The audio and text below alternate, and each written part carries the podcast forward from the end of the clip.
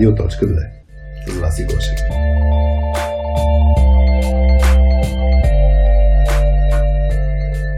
Настройвай слушалките, защото в днешният епизод ще чуеш това.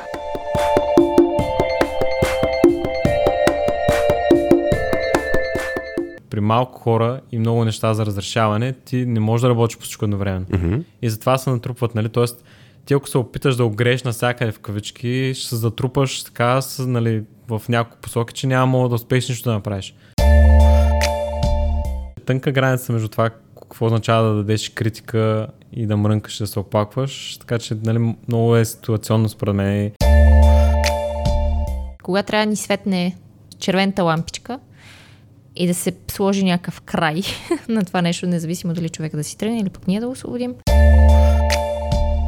Виждал съм хора на, на, на C-level ниво, които са мрънкачи. А, да, да. То... И се чудя как са успяли, и се чудя как са успяли да имат успешен бизнес, а, нали, въпреки че са в този, начин. този начин. Да. Мен доста важно за успеха на, на стартъпите специално.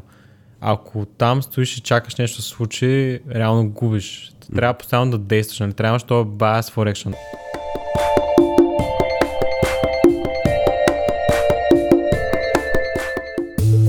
Това е подкастът за IT хора и SoftSkills изследователи Radio.2, част от платформата ни softskillspius.com, платформата за IT екипи, които ги е грижа за хората. Пълна с практически знания и продукти за самообучение, платформата е мястото, на което може да учиш по забавен и лесен начин, докато практикуваш чрез реални казуси от IT света. Нашата банда е обучила над 250 дев екипа и създадохме Soft Skills Pills, за да споделяме нашия опит и знания и да достигаме до повече хора. В днешния епизод аз, Васи и Хари поканихме Йосиф Йосифов, с когото изследвахме темата как да споделиш нещо негативно, без да те възприемат като мранкач.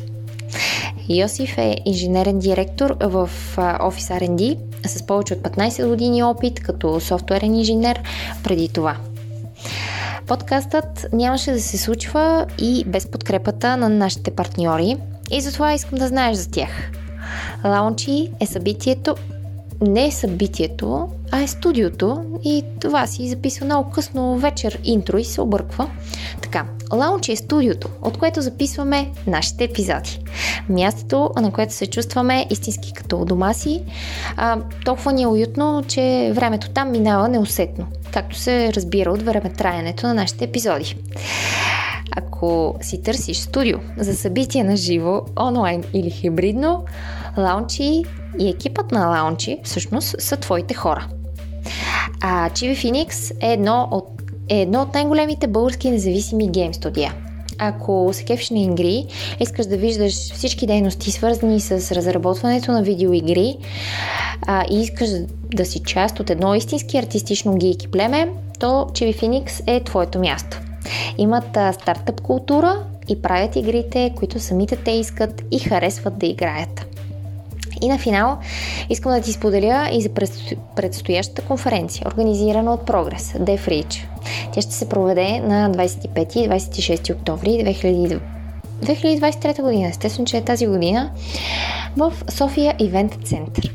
А за събитието в София ще пристигнат 25 световно признати IT експерти, които сигурно няма да се объркват като мен, докато говорят.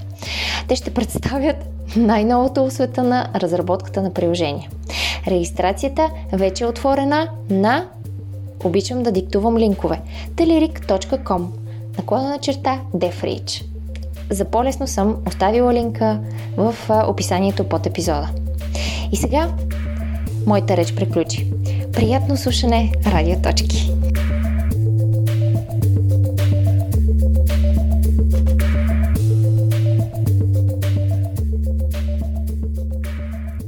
Привет, радиоточки! А, аз съм Васи, ние сме в лаунчи, тук до мен са Хари Привет. и Йосиф. Здравейте. А днес ще си говорим за темата за мрънкането, оплакването, какво можем да направим с, а, с мръна и как да го преобразуваме в а, нещо полезно, градивно поне. А, като цяло темата дойде от тебе, Йосиф, а, да кажеш за начало. От- Защо изобщо, защо изобщо се спря на тази тема? Защо, защо те вълнува? Ама не се оплаквай. Без да се оплакваш. Как без да се оплаквам? Шегуваме се. А, да.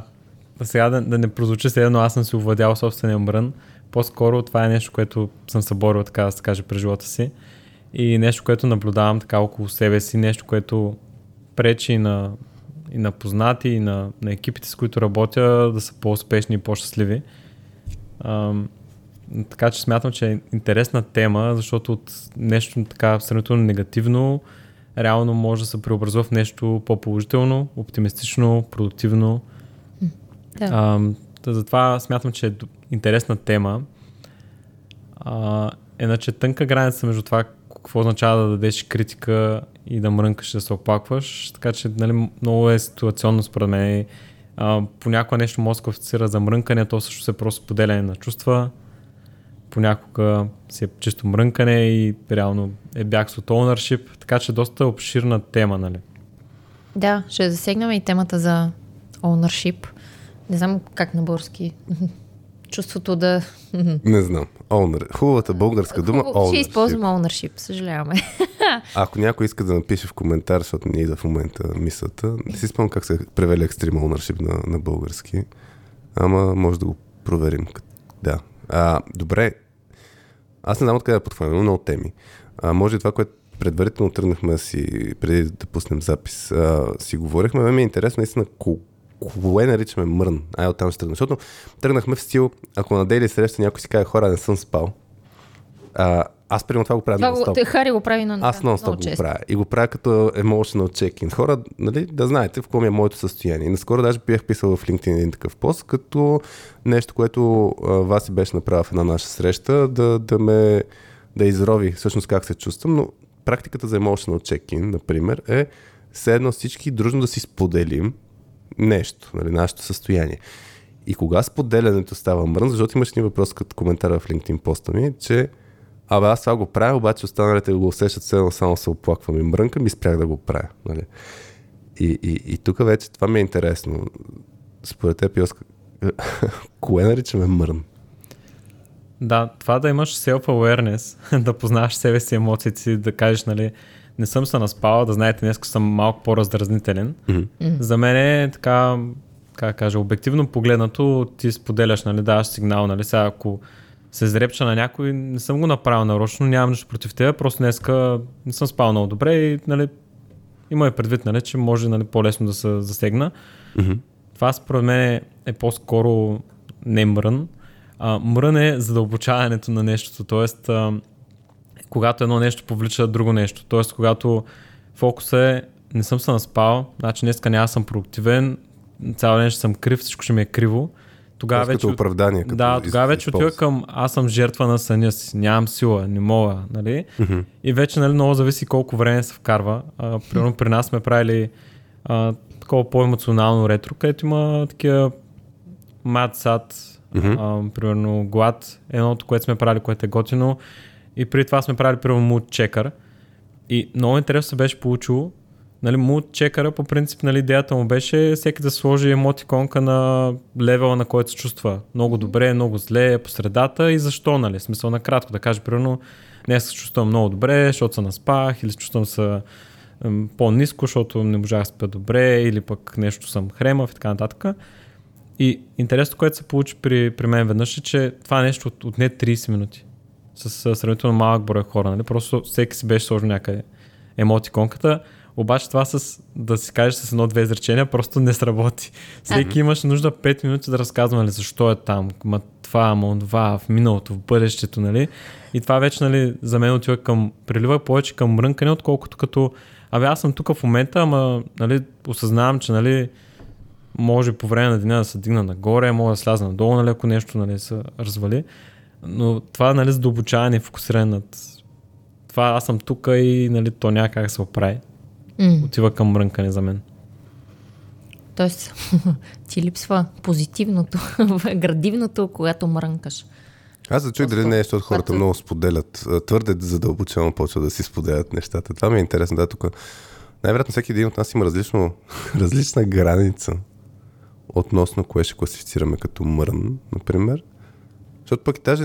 А, аз на времето спомням, първата ми обратна... Едно, от- от първите обратни връзки, които бях получавал на работа, формални, нали, официално, беше, че съм такъв а, песимистично настроен. А, и аз обикновено казах, че съм а, Реалист. не, не, аз съм песимистичен оптимист. Тоест, обикновено като изразявам нещо, че е зле, аз не означава, че няма да го поема и да, го, да се справя с него. Просто го изразявам по този начин. Мисля, че начинът по който говоря, а тук да станат нещата, абсурдно, примерно.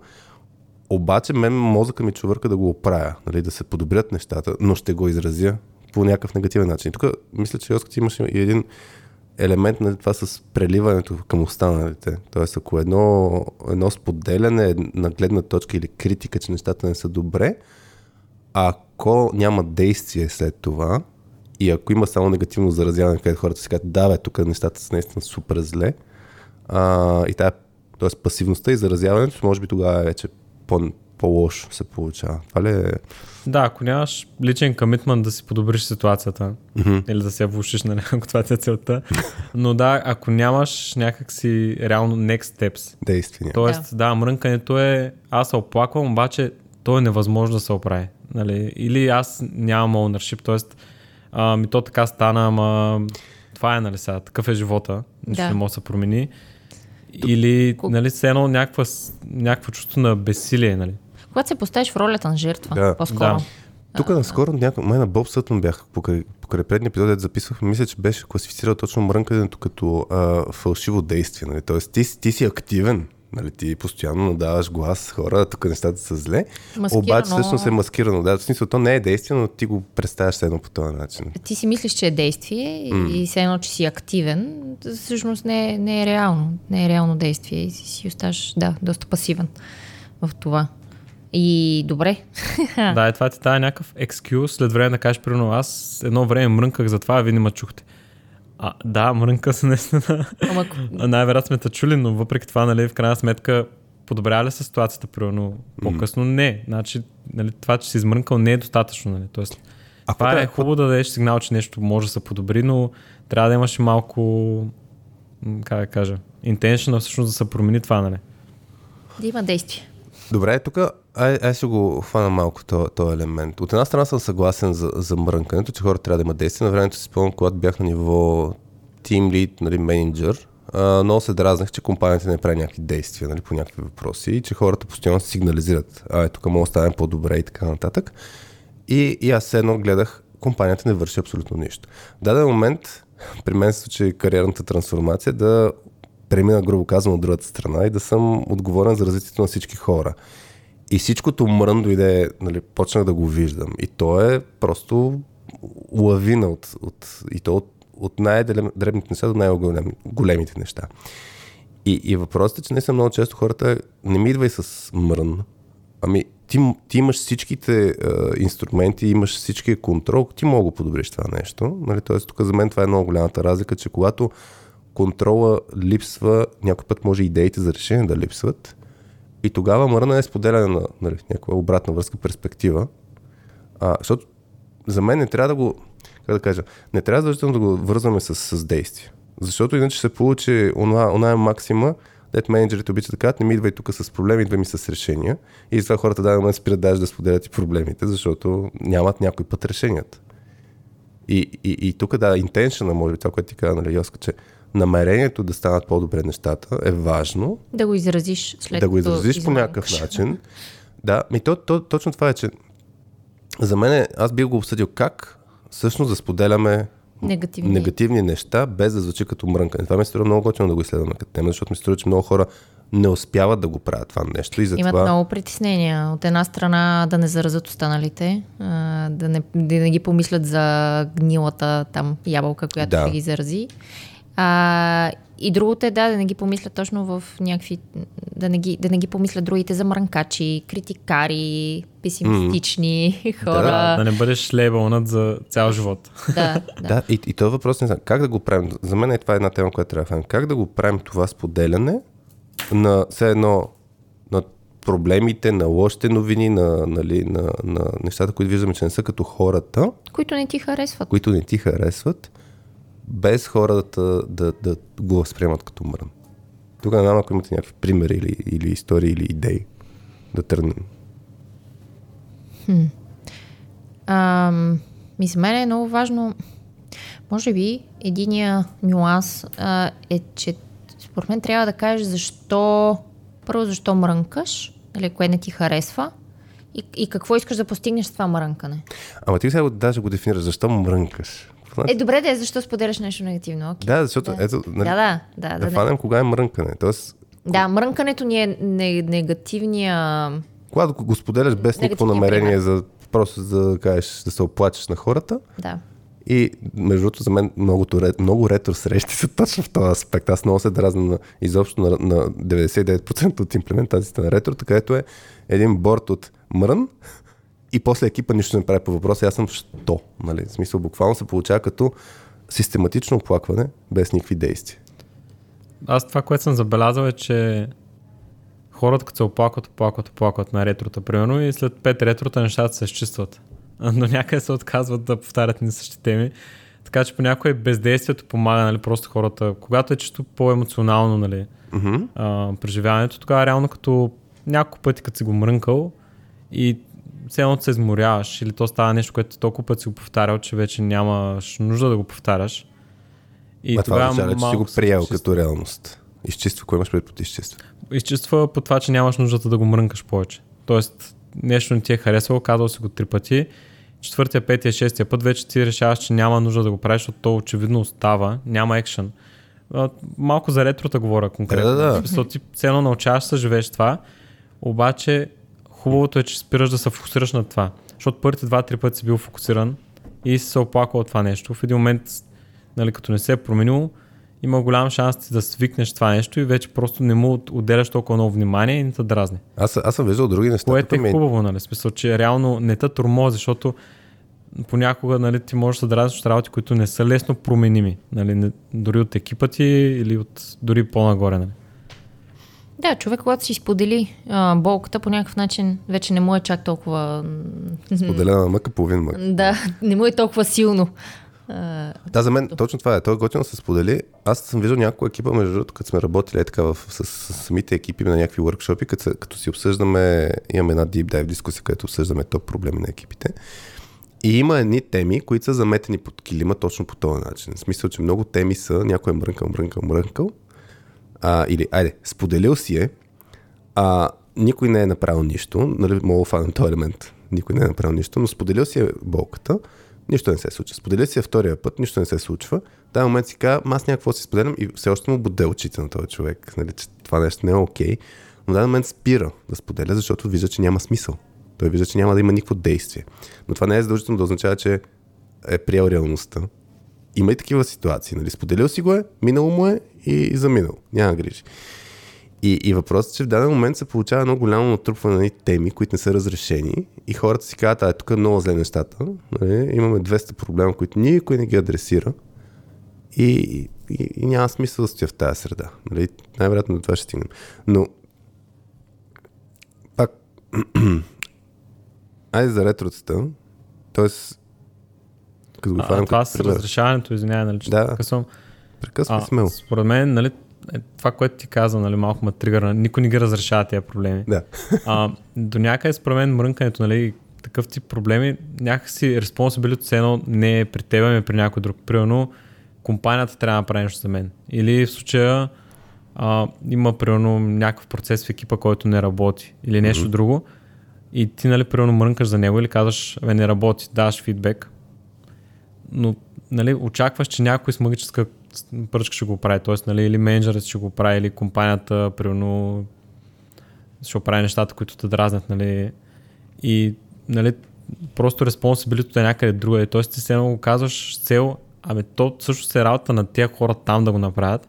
Не е моята работа, и, нали, ти даваш, нали, така. м, И понякога така става мрънкане, нали, смисъл, защото ти казваш, аз съм го казал това, но това, нали, въпреки, че е мой проблем, не, не, не трябва да го решавам аз, трябва да го решава човека, който в неговите респонсабилити попада, нали, да се грижи за това нещо.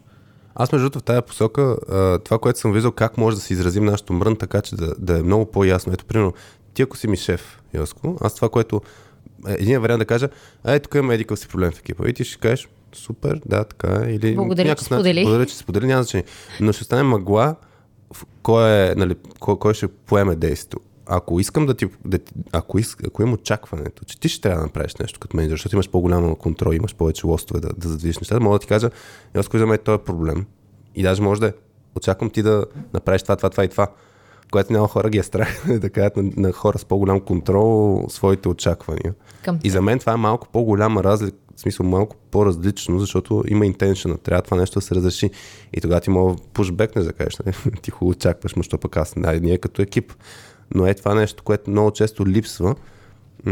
И даже, сещам се един екип наскоро, много стандартен проблем е, примерно, външните влияния. Нали? Тоест, а, бизнесът, нали, това като всички такива някакви митични същества, бизнесът иска някакви абсурдни неща от нас и нон-стоп ни пушва с измислени срокове, мрън. И ние обикновено като тръгнем работим с тези екипи, казваме, окей, виждате болката, супер, че имате болка, но болката стои при вас. Какво ще направите с тази болка? Защото може да си мрънкате за тази болка или може да направите нещо. А, един вариант е да я пренесеш тая болка някъде друга, за да, защото ако искаш да оправиш някаква ситуация, нали, трябва да направиш нещо. Ако болката е при теб, или я приемаш, или правиш нещо. За мен това е много, голямата разлика. И, и, и тук е това е ключовото. Ако не можеш да я приемеш тая болка, а, следващата стъпка трябва да е направи нещо. Не, не просто да споделяш имам болка. Да, аз а, преди, може би, вече няколко месеца, а, писах а, в, в Долу Савсовски нюзлетъра за точно, точно тази тема с That's not my job.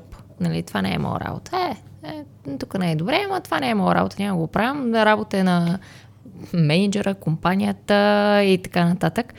И, и, и всъщност разликата, а, той има една много, много хубава статия по тази тема на Густаво Разети, не знам как се произнася точно на, на български, може да нацелвам точно ударението на човека. А, ще споделя, може би, под епизода статията. Та там а, всъщност се правеше тази разлика между чувството да съм, аз съм отговорен и чувството аз притежавам работата си, тя си е, а, аз я Онвам. този хубав глагол. А, и, и е много...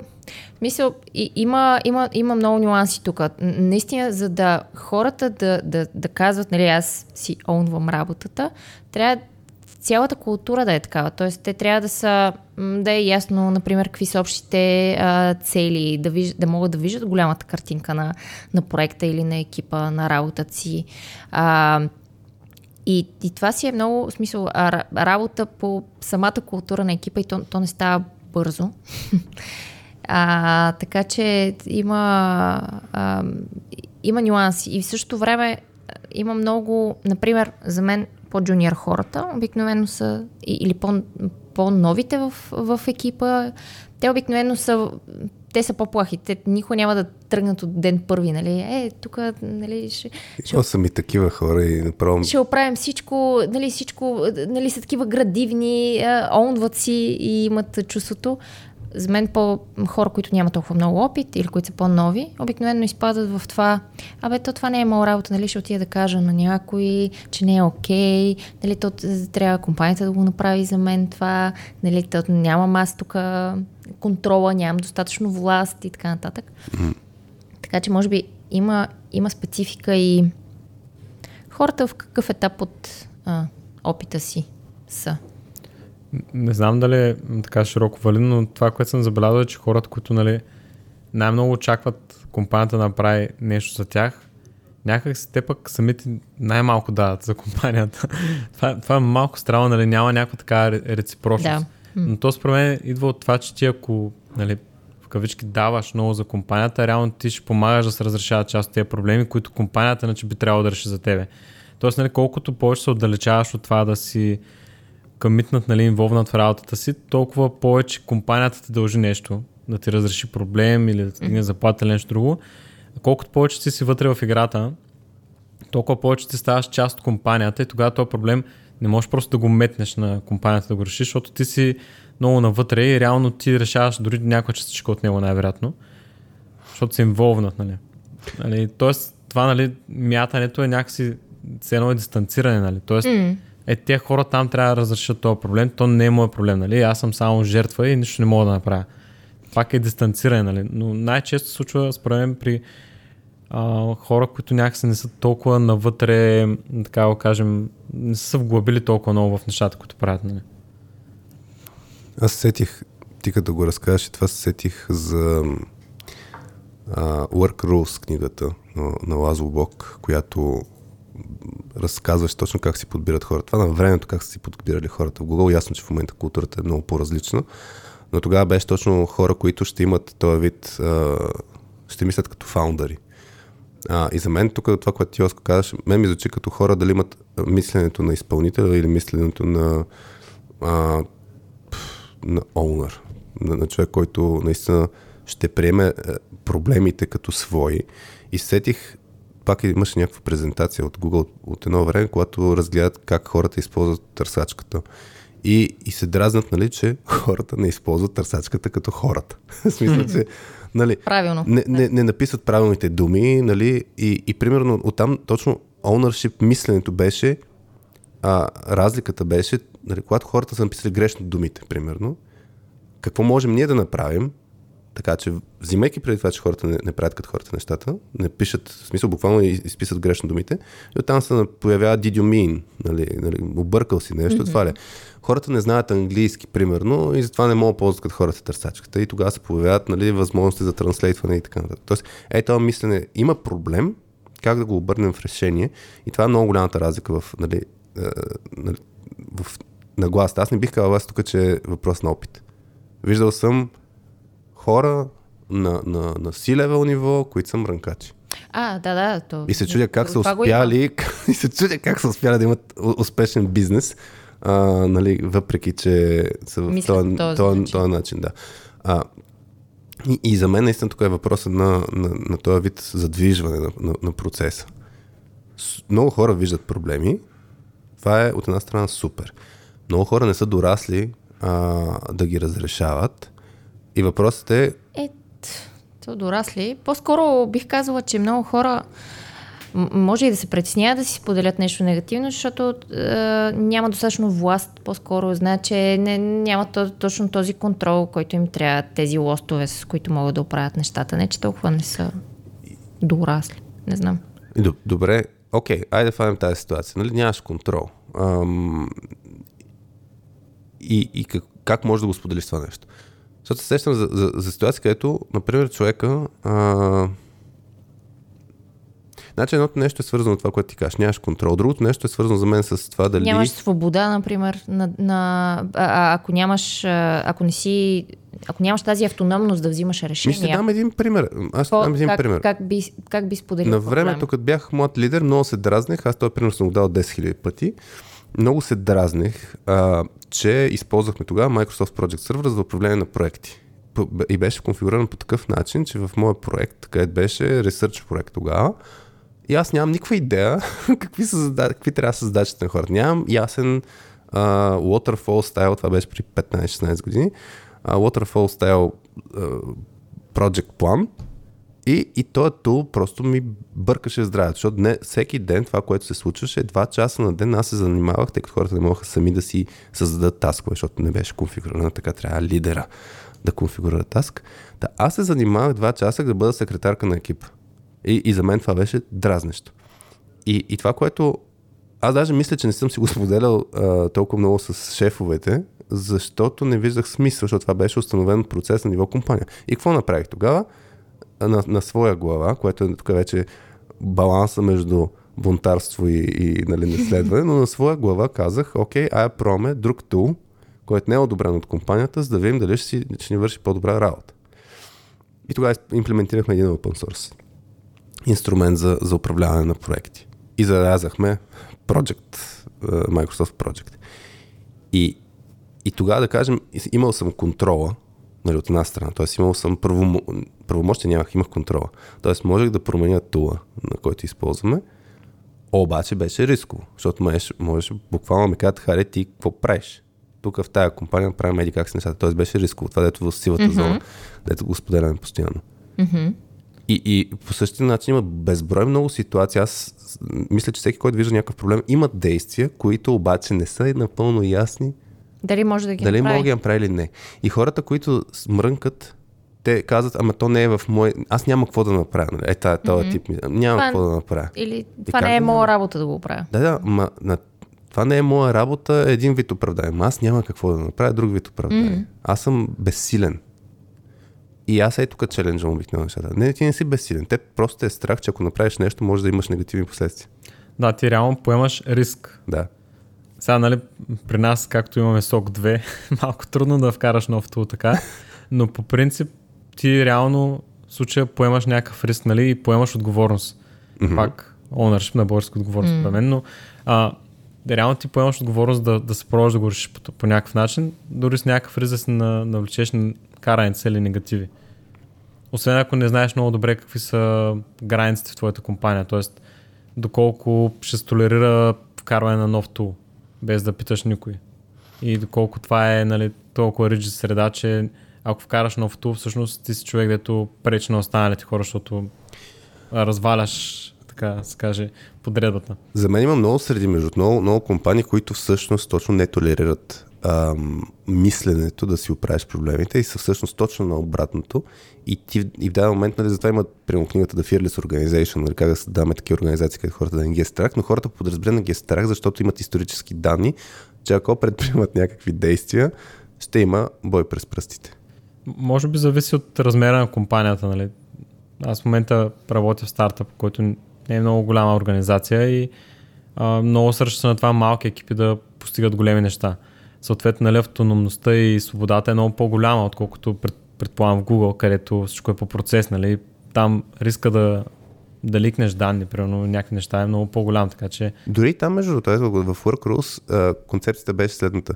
Процеси се създават, за да управляват тези 10% или по-малко от хората, които всъщност няма действат адекватно. А, което нали, е много замислящо се, че ние създаваме процесите не заради масата, а заради ексепшена. И всъщност при тях даже на времето пак процеса им за ликването не е, мисля, той е по-скоро, че ще има последствия, а не толкова, че има строги правила, които трябва да следват като а, така, че да не се случи нещо. А, но ти като каза за, за а, големината, наскоро си говорих с, с една позната и те са, не са стартъп, 60 човека са обаче, но един от водещите хора в, в компанията действа изключително контролиращо. И когато някой, примерно менеджер на екип, тръгне да казва нещо, има един огромен похлопак и, а, как да кажа, пресича. порицание пред всички, че не се прави така. И хората изведнъж стават супер пасивни. Отново, т.е. за мен тук е много елемента каква е средата. И супер, че ти си среда, където се дава тази автономност, но то се разчита на тази автономност, за да могат екипите да постигат нещо. А, и сега въпросът е, ако прием, че м- примерно, ако ти имаш някакъв нов човек в екипа си, а, той може да няма ясните очаквания, какво да прави с проблемите, които а, вижда. Защото исторически може да е с очакването аз по-добре само да ги съобщавам или да си мълча, защото ам, така се прави. И за мен тук е много важна ролята на лидера да моделира тия очаквания, да каже хора, тук ако има проблем се прави това.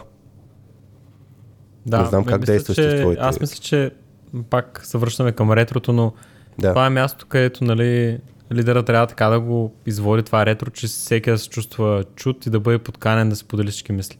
Тоест такъв тип а, срещи помагат за това хората се чувстват included и всеки да знае, че за него има 5 минути, в които той да се разкаже нещата. Тоест, нали, да им даваш сам микрофона, не да очакваш нали, всички да правят крачка напред, като има нещо. Той без това всеки по 10 човека, ако всички направят една крачка напред, сигурно ще се блъснат средата. А, така че нали, трябва да има хубава модерация, така че всеки да бъде чут. Нали. Примерно нещо, което нали, мен много ме дразни е срещи, в които нали, примерно има много хора и примерно 50% не участват. Мгм. Нали, за мен лично това е до голяма степен показал waste за тези 50%. Нали, рядко се случва да е продуктивна за тях и те са толкова добри active listeners, че нали, тази среща от един час да е полезна. За мен, нали, това също е много важно, нали, като част от срещата ти да се включиш, нали. И примерно, нали, когато има нови хора в екипа, които не са свикнали на това, аз винаги им давам фидбек, че трябва да са по-активни. Било то дори с един статус апдейт сутрин, който се правим всеки ден. Очаквам хората да са си активни, да си разкажат, а, въртим хората по време на дейлитата, т.е. веднъж говоря аз, веднъж някой друг, mm. трети, четвърти човек, за да може тези хора да видят какво е нали, да, да водиш такова дейли. А, защото тогава си много по-внимателен, защото нали, се вълнуваш цялата дъска вече от работа на всички. Нали? Докато ако винаги си в пасивната част, където някой те пита, ми стой айтъм, до къде си, имаш някакви проблеми, стандартни въпрос, то става малко такъв преспиващ ритуал. Mm-hmm. То идеята нали, да си много по-енгейдж, но то това е според мен става на такива най-често на общи срещи според мен може да се учи такъв тип behavior, нали, хората да участват, нали. Или да ги пингваш директно, или да пишеш по Slack, очаквам от тебе тук, нали, като технически човек, дето си го ресърчвал, ти да, да разкажеш, нали. Защото понякога хората не се усещат, нали? Не е удобно понякога да им кажеш по време нали, на среща, но при нас понякога пиша на Slack на някой, тук очаквам сега ти да го поемеш това. А, също така пробвам нали, човека дали е готов. Защото ако го кажа пред всички mm. и той не е готов, тогава ще изненадва, ще става вече като нареждане един вид. Нали? Mm. Докато нали, ако подготвиш човека преди среща или по време на среща му кажеш, тук нали, очакваме това, сега ти да го поемеш нали, този проект. Нали, той самият човек някакси така подготвя се или а, така придобива смелост да направи крачка напред и да вземе нещо, което mm-hmm. иначе падне на земята. За да не е такова авторитарно диктаторшип, нали, т.е. менеджера стои и показва ти вземи това, ти вземи това, нали? Ами по-скоро да се обръща към self-organized teams, хората сами да, да се опитват, нали, да тук ми, е работата. Тук ми е интересно как, как а, какво се случва с проблемите, които хората споделят, как после се превежда към действие, защото се сещам за нашия екип, ние наскоро си направихме, а, тъй като в момента разработваме а, скоро сигурно, ден обещам, ще пускаме а, един тул за анализ на средата, 3 Team Scan се казва, вътрешното работното заглавие. И има един въпрос вътре, той е чрез анкета се получава. Има един въпрос. Срещите са ефективни или нещо сорта го бяхме, нали? Кратки. Кратки да, срещите на екипа нос... са кратки, ефикасни и, резултатни. Да. и резултатни. Не, нещо. целенасочени. Целенасочени. И ние, целият ни екип маркира изобщо не са такива, сме са супер зле са. И много пъти сме си говорили темата, че срещите са ни зле. И сега представи си, нали, ние нямаме формално ретро, но сме си го казвали много пъти. И това като тема е ясна тема, ясен проблем на екипа. Същевременно, как това нещо, кога го възприема като мрън и, и, и, и, как, и за мен, тук е това да казва за поведението е как превеждаме от имаме проблем към някой го поема. И всъщност за мен най-големият индикатор mm-hmm. дали в екипа има достатъчно добра култура за превеждане на трансформиране на мръна към нещо позитивно е като има някаква тема, която никой не е, всички казват, че е така, ма да има някой да я поеме, да, някой да поеме а, задачата. Това как, как, как се случва? Прио, имаш ли такива теми при, при теб в твоя екип, дето е така са повторяеми, обаче остават на ниво думи? Често казано има. А, то въпрос е доста нетривиален, би го нарекал. а, може би зависи от контекста, но когато имаш 20 проблема, единственият ти вариант е да приоритизираш един и да работиш по него. Тоест, нали, примерно, аз съм забелязал при нас да се натрупват, защото просто нали, при малко хора и много неща за разрешаване, ти не можеш да работиш по всичко едновременно. Mm-hmm. И затова се натрупват. Нали, тоест, ти ако се опиташ да огрееш навсякъде в кавички, ще се затрупаш така нали, в няколко посоки, че няма да успееш нищо да направиш. А, така че това е едното нещо, което според пречи понякога нали, за тези ретрота всички екшени да се вземат. Тоест, примерно, нали, съвсем стандартна практика да се волтва, да се кластерират айтемите на групички и поне по едно нещо се действа. Но пак много зависи от какви са лимитите на екипа. Ако има супер много работа и ако може да живеем с това, може да се разберем, че просто ще остане за следващия път. Но да, този фол е много труден по принцип. Ние сме пробвали всякакви варианти. Вкарвали сме айтеми на заската, примерно. Тоест, а, понеже ползваме нещо като Kanban mm-hmm. и принципите, реално нали, концепцията е, че цялата работа трябва да е видима. Съответно, екшените от ретрото, те са работа. В смисъл, нали, не може mm-hmm. някой да очаква, че аз ще подобря някакъв процес или ще измисля нов тип item или каквото и да било и то ще стане без, без да се вижда на дъската. Та пробвали сме примерно такъв вариант да ги вкараме на дъската. Това не проработи много добре, честно казано, защото пак продуктовата работа изпреварва всичко останало.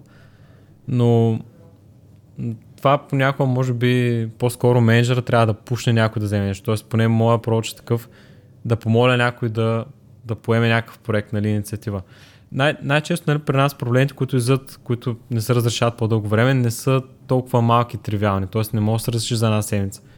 Трябва примерно да се направи ресърч за една-две седмици, след това трябва да се планира, да се логнат айтами, това трябва да влезе в roadmap или следващото ни планиране. Нали? Тоест, малките инициативи бих казал нямаме проблем с тях. Обаче такива по-големи неща, като процес, който не работи или нещо друго, което искаме да подобрим, което изисква време, нали? трябва някой консистент да вкарва ефорт в това нещо, за да може дори да се стигне до план. Защото, нали, то, според мен, проблема не е толкова в екзекюшена, колкото да стигнеш до това проблема да е добре дискавърнат, добре описан и да, изми, да има измислено решение. Някой да прокара пътеката към Да, разрешаването. чисто технически, Да нали, би трябвало да имаш ресърч, има архитекти, които трябва да се съгласят. Примерно искаш да внедриш нова технология, защото тази, която ползваме е скапана. И се оплакваш постоянно това ми трови нервите. Както примерно ти си направил с Да. а, с твоя проект, нали, с open source продукта. При нас също нали, няма никакъв проблем да вкараш тул, обаче нали, хубаво първо да го ресършнеш, да разкажеш малко за него, трябва да, както се казва, да инфлуенсиш някакви хора, също да го харесат и така нататък. И това е процес, който отнема много време. И съответно, нали, ако ти излядат пет такива неща, ти може да работиш само по едно. Не може да видиш просто по няколко работи едновременно. За мен това е много, много ключово, сега дето го казваме, а, за да управляваме това мрън. А, всъщност, трябва да има много голяма яснота на приоритетите. Тоест, как, както ти каза, имаме примерно 20 теми, които виждаме, че нещата не са добре. Обаче сядаме и ние като екип казваме, ей, това е топ 1, 2, 3, ей, ей, това е реда в момента и ще работим по топ проблемите. Тоест всички останали знаем, че са там, те са проблем, същевременно са по-низко приоритетни от други проблеми. И, и когато някой на следващата среща каже, бе, мен ми писна от а, проблем номер 23, да можем спокойно да кажем, да бе, така е, ма няма смисъл да си фокусираме енергията в него, защото сме взели решение, че ще работим върху номер едно. И за мен аз се сещам за някои нали, такива проблеми, ние като не сме си визуализирали приоритетите на проблемите, а, се получава, нали, а, никой нищо не прави по този въпрос. И за мен точно това е, трябва много ясно да се разграничи съзнателно ли сме взели решение да не правим нищо по този въпрос в момента или не. И много често всъщност не, не, няма тая яснота. Този проблем е паркиран, няма работим по него. Поне Да, ти- следващите ти три се чувстваш месеца. затрупан реално, защото виждаш 20 проблема и най- най-интересното е човек, като почне да говори за проблеми, от един скача в друг, трети, Да. четвъртия, Джейсън, так, так, так и изведнъж става 10 и ти си казваш, тук нищо не става. И после казваш, и никой не прави нищо по тия 10 проблема. Да. Точно така, да ти обичаш да генерализираш. В смисъл, нищо не се случва, нали? Смисъл, правиш някаква генерализация, естествено ти си жертвата и оттам нататък пак влизаме в И стейта, в който е непродуктивен, по-скоро бих казал. И тук за мен е, тук за мен е ам, много ключово да има комуникация, какво се случва.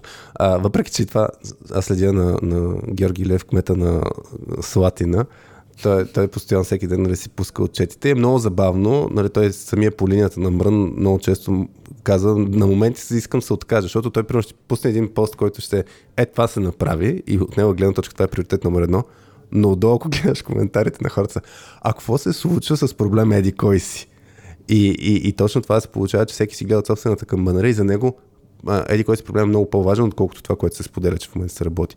И е, е тая комуникация, това управление за мен е много ключово, нали, ако си сложил сега обувките на менеджер, а, да се управлява това нещо. Наистина, за да се управлява това мрън, за да се канализира, да е супер, ще до проблем 20, еди кой си, дай, помогни сега за номер едно, защото това трябва да правим. То това ще спре и толкова мрънкането от хората, защото то, идеята е, че е, менеджера по, по този начин каже, че се чути и че проблема е, Го има. има го, записал, записал съм го, знаем го, просто не е в приоритетите в Тук момента. въпросът е да стигнеш до момента, в който човек смята, че приоритет трябва да е много по-нагоре, отколкото Да, ако му е много по-важно, например. какво правим в тия ситуации.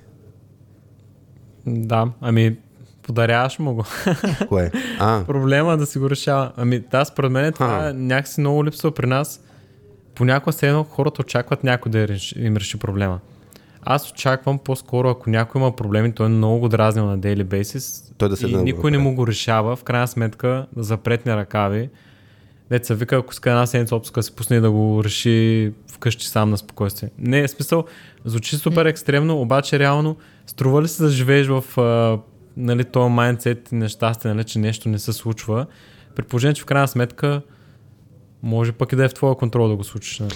Тоест, нали, То е понякога, в контрол, обаче е, е, хората искат да бъдат... Не, не мислиш ли, че е това ти само ще ти фана примера с... Вземи си една седмица отпуск, за да го направиш това нещо. Не мислиш ли, че някой ще каже, а ти лут ли си това, това е... Как може компанията да не го... В смисъл да ме кара аз в личното си време да го направя.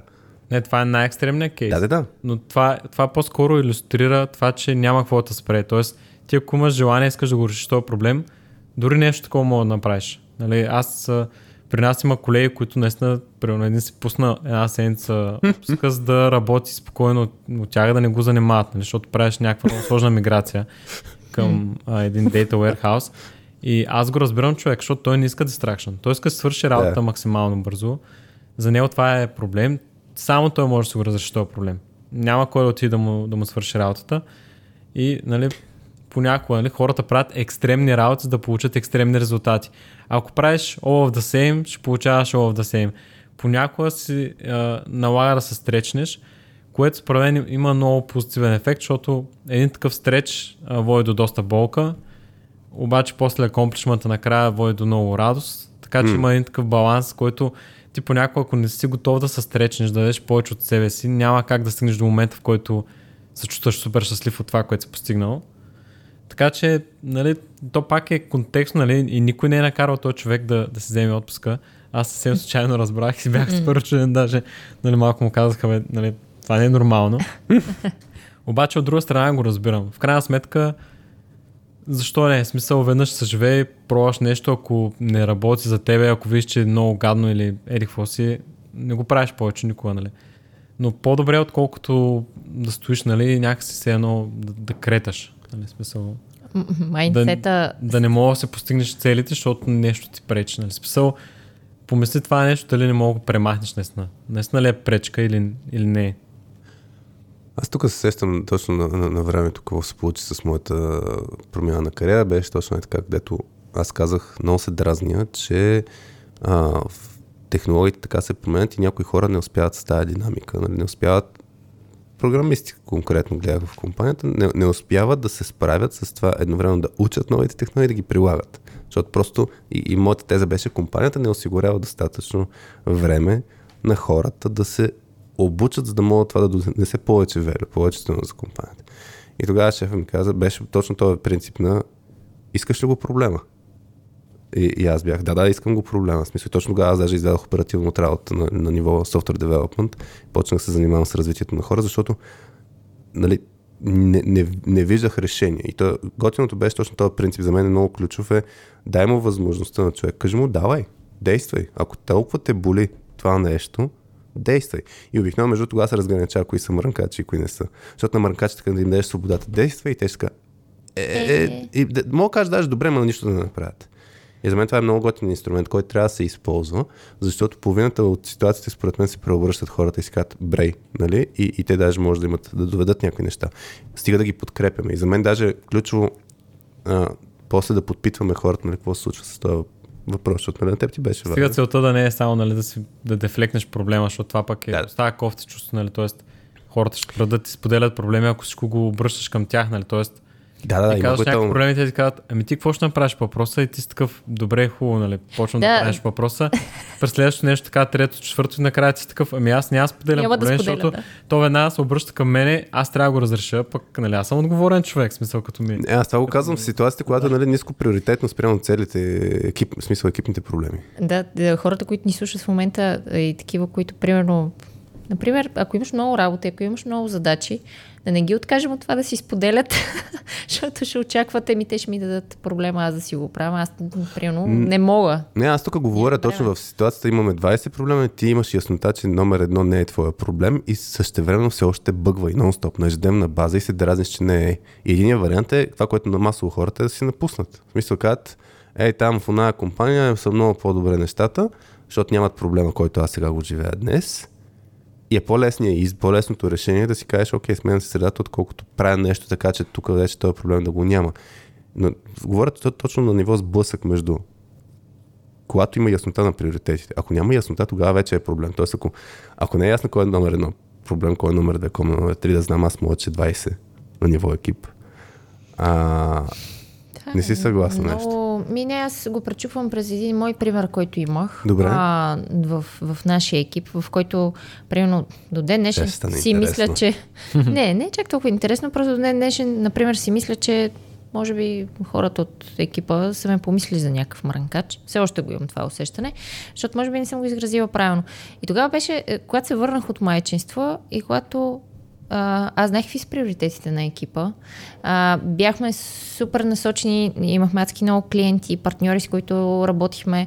А, Махнахме ги. то не, да, сега ще прозвучи, че все едно сме ги махнали. А, просто по някакъв начин в момента по-добре успяваме да балансираме. Тогава беше наистина някакво непрестанно такова Търчане. Търчане, бързане. Все едно аз усещах като хамстър в колело такова, дето непрестанно трябва да въртиш колелото и тичаш, тичаш, тичаш. Няма, няма спирка тук сега. Тук всичко ни чака, нали? Някакви mm-hmm. крайни срокове бизнеса. Хай перформинг, бе. да, да, абсолютно. Няма Хай- място за хай. Йоско Да, да. И аз в един момент, и това беше, нали, аз знам, че това е по някакъв начин са приоритетите на екипа или поне така, така съм разбрала. Така. И, и в този момент и имах там някакви, че примерно средата не ни е окей, нали, че, че това не е окей за нашия екип. И когато, и, и примерно за мен това беше, за мен това е по-важно. Мисъл, а, климата, средата в екипа, Така. усетих, че там има някакъв проблем и тогава, нали, дълго време си казах, абе, няма, нали, няма казвам. Сега ще му усетя като мранкач дълго време, дълго време, си мълчах, нали, такова. В един момент го казах, защото Да. за, мен, е- за мен това, е- обаче, според мен не беше чак толкова приоритета на екипа. Тук, Това. обаче, Но за мен си, в моята глава, беше по-приоритетно от другото. сега, И аз когато дигнах флаг, нали, Да. и, и, и тогава споделих, че не е окей. Да не си направила моп движение. Ми не, то тогава беше... Тук ще вмъкна вас. Да, първо, начинът по който го сподели беше следния. Нали, няма влизам в детайлите, но беше хора от еди колко си време, чувствам, че нещата са супер зле, ние сме хубави, ще го кажа след толкова време, защо си го чувства това нещо и защо не го споделяш в екипа, за да го обсъдим. Тоест тук елемента на, на споделянето, даже аз не го усетих като мрън по никакъв начин, на мен ми беше защо по дяволите това не си го казал след като си го видяла по-рано. Защото си мислех, че не е приоритет на екипа. И аз тук искам да, да, да, да, Защото да, да уточня преди малко. Аз това, което казвам, не говоря, не говоря за приоритети на ниво, какво трябва да свършим като работа, а говоря следното. Ние винаги имаме два вида а, приоритети. Едното е това, което Йос каза. Нали, Имаме да свършим работа, имаме, имаме си пайплайн от неща, които трябва да гоним. А, и те обикновено са много голям приоритет. Това са ни ценно да постигнем целите. Също време имаме един списък от проблеми, които всеки вижда, че нещо не се случва като хората. И аз говоря следното нещо. А първо да имаме яснота относно проблемите, които виждаме. И сега ти ако си видяла, че климата примерно не е хубав в екипа, или проблем едно, или това, което ти каза, търчим, проблем две. Аз ако виждам, че среща са ни а, проблемни, защото не са ефективни, проблем 3, а, и така, и ако имаме списък от проблеми, първо да постигнем яснота кой ни е най-важният проблем. И даже ние в даден момент, ако сещаш това, което направихме точно покрай, покрай това, което ти а, вдигна като флаг, не си, мисля, че тогава беше, Да. да. си направихме един mural борд, който си го кръстихме насладата или нещо от сорта. Как да правим повече неща? Как да направим- на- наслада. Точно така, как да направим повече неща. И, и спомняш тогава всеки от нас изреди проблеми. И после ги приоритизирахме. И факт е, че не работехме по неща, които Да, ние не почнахме да работим по всички проблеми. Точно така. Едно от, Съгласихме даже едно от решенията работим. беше, примерно да почнем да работим по-често заедно на живо. Мгм.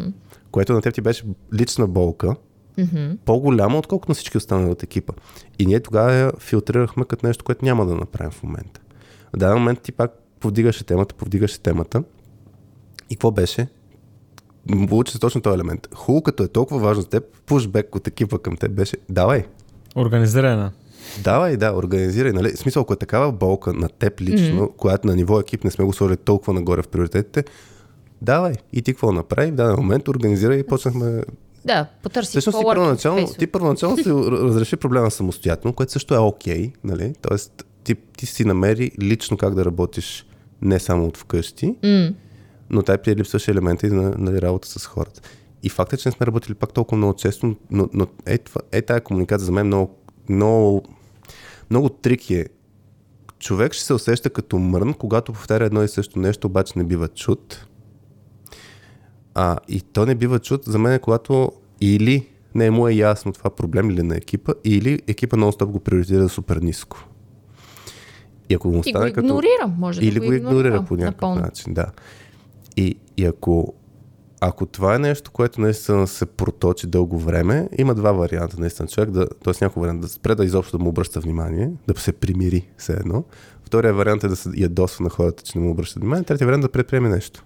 Четвърти вариант е хората да му лепнат етикета. А, то па винаги мрънка.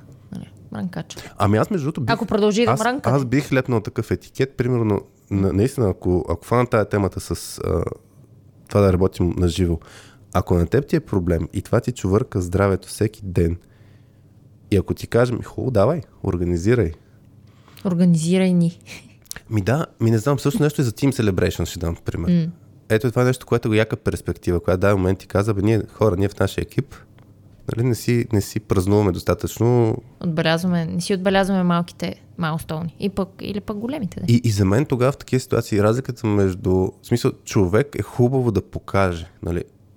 Примерно за теб е важно.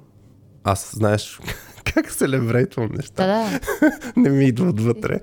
И То, може би ми, за теб не е важно. Аз гледам гледаш странно, защото не знам как можеш да се селебрейтваш. Как аз ли? Или по... Той не е селебрейт. Аз не съм, аз не съм от... В смисъл, най-лесно Не се празнувам. лебрейтвам с гифче в чат, между другото. Това на мен ми е най-лесно, защото така ми е... Хари не е най-емоционалният, Не е когато изразява радост. И... Това не е вярно. Е, не, по-скоро не си, айде, експресивен, да. Може би си емоционален, но не си В експресивен. радостта ми, да. Да. Той е с а, такова с, сериозно лице и вътрешно се радва. Обаче в... Обаче, е, уикенда, дето, дето си дето споделям някакви неща, аз наистина много се кефих, че хората са на дозата, когато последно пусна в петък, много се кефих. Как? М. А, Да, станам Има- си по-експресивен, да. ама пак ти казвам, на мен ми е лесно с гифчетата. да. Обаче ти като кажеш, хора, айде да селебрейтваме. Аз съм хубаво. Как? Първо, това ми е последното нещо на, не, не, на мен наистина в моите лични приоритети ми е последното нещо на главата. Ама защо смяташ, че Team Celebration е нещо, което трябва да ти е на последно място? М, защото мога да ти покажа списъка от други неща. И да ти кажа, Има други приоритети. имам други приоритети. И факт е, че аз нямам никакъв проблем. Тоест, аз лично нямам тая необходимост. Mm. Екипа е самоорганизиран и, и някой е видял нещо като болка. Имаме свободата да действаме. Не искам да си го славам. Не искам аз да съм... а, Първо, аз много бягам от а, ролята на шефът в нашия екип, колкото и нали, да ме базикат по тая линия. Господин управител е базика. А ли ти е тайтъла? Това ми е тайтъла вътрешно екипно. Господин управител, с главни букви. Управител. А, и, и, и въпросът е, ето някой като забележа проблем да действа. Няма нужда само да казва, аз виждам проблем, аз виждам проблем. Това и при нас го забелязвам. Ще има ли тимбилдинги, къде ще тимбилдинга, той е тимбилдинг, еди какво си. Аз не виждам... Ни хвани да организираш тимбилдинг.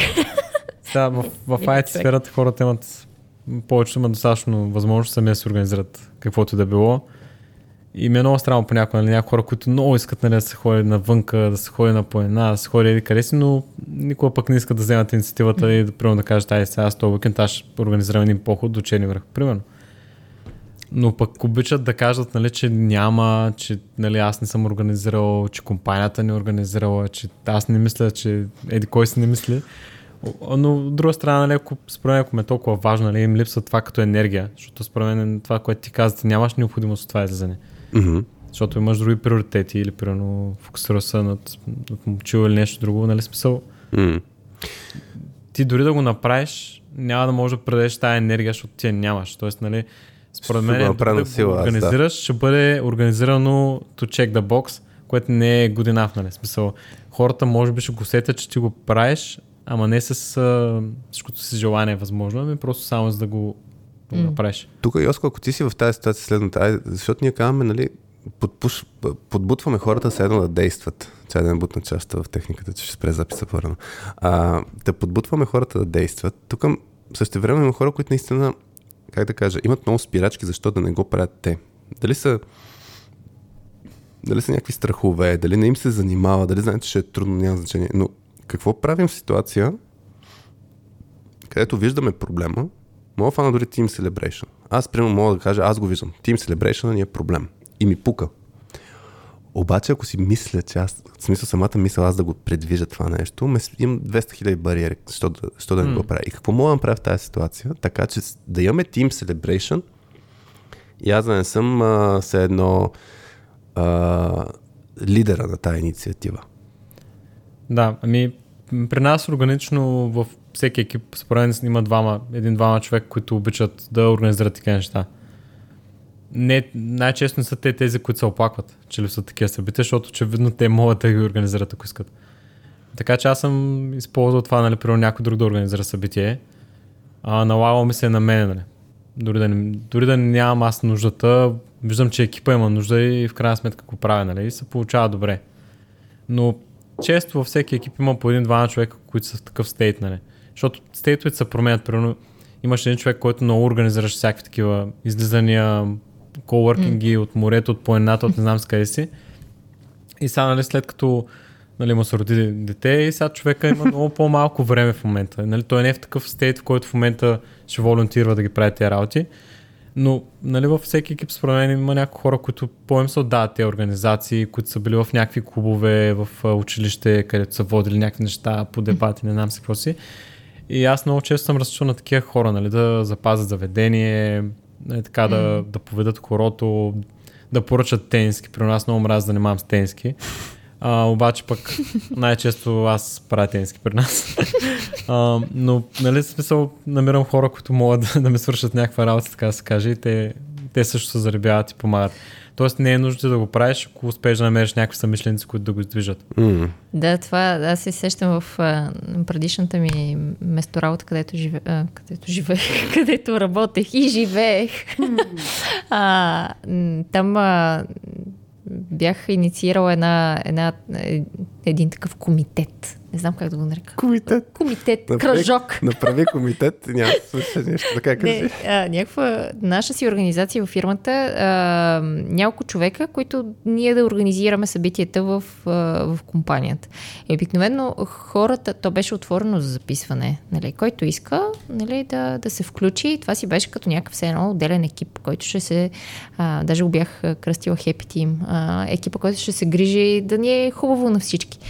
И беше отворено за записване и обикновено се записаха хората в този екип, които по принцип имат идеи за такива неща и просто в този момент им бяха е, най-накрая ще мога нали, да си осъществя идеята, примерно, защото искам да, да направим еди си какво. Например, а, имах една колежка, която тя много държеше на здравословни неща, в смисъл за здравето много се грижише.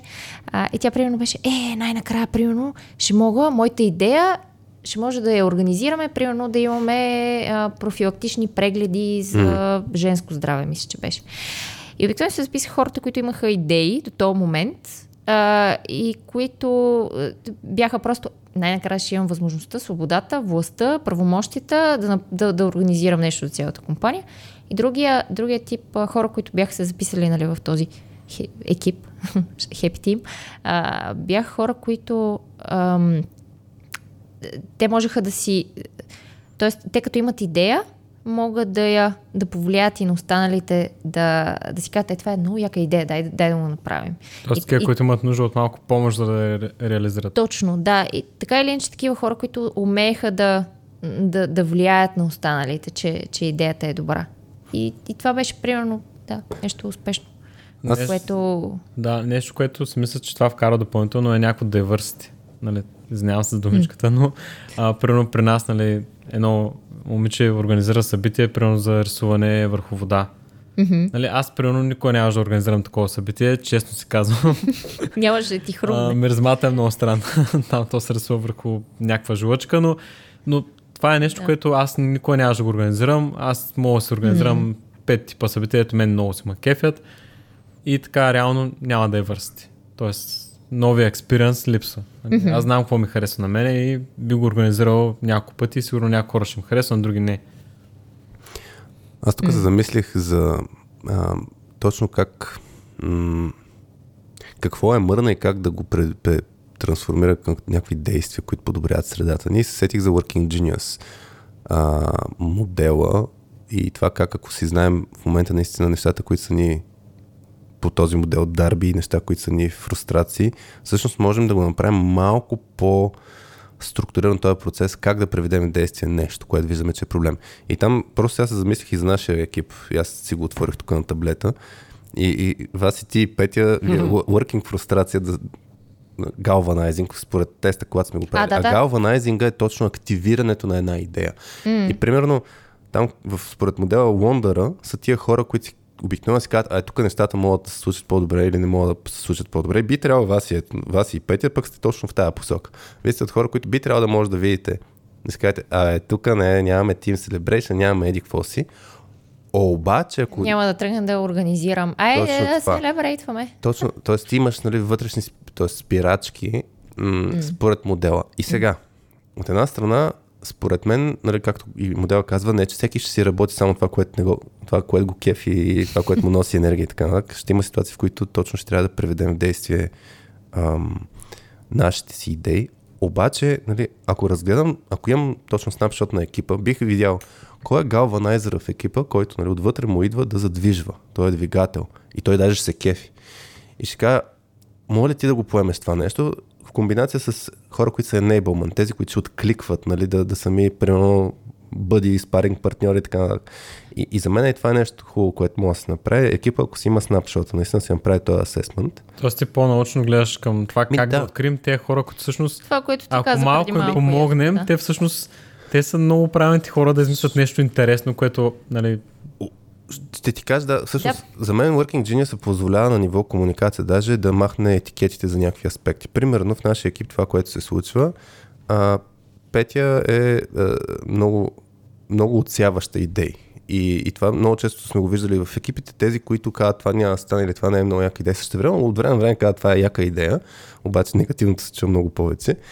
Та тези хора обикновено им се слагат етикети, че са някакви само критикари, нищо не, не, ги, не се кефят на нищо и така нататък. Тия, които пък лондърстват, нали, задават си въпроси, това може да стане по-добре, това, нали, що да не променим нещата, някой път се казват, в тия не могат, в смисъл да се съберем в една посока да действаме, нали, да си установим. Постоянно променят не. Само променят, не- само мислят как нещата нали, могат да се подобрят. Те, те могат да наистина да им сложим етикета, че са мрънкачи някой път, защото са, а се върнем стъпка назад, абе, или ай тук нещата не се вършат много добре. И за мен, в момента, в който разберем, всеки един от нас има някакви отвътре ни идва да мислим по един начин, да разсъждаваме по някакъв начин, да действаме по някакъв начин, тогава даже ще има момента на да не му сложа аз в първо пър, автоматично етикета, той е мрънкач.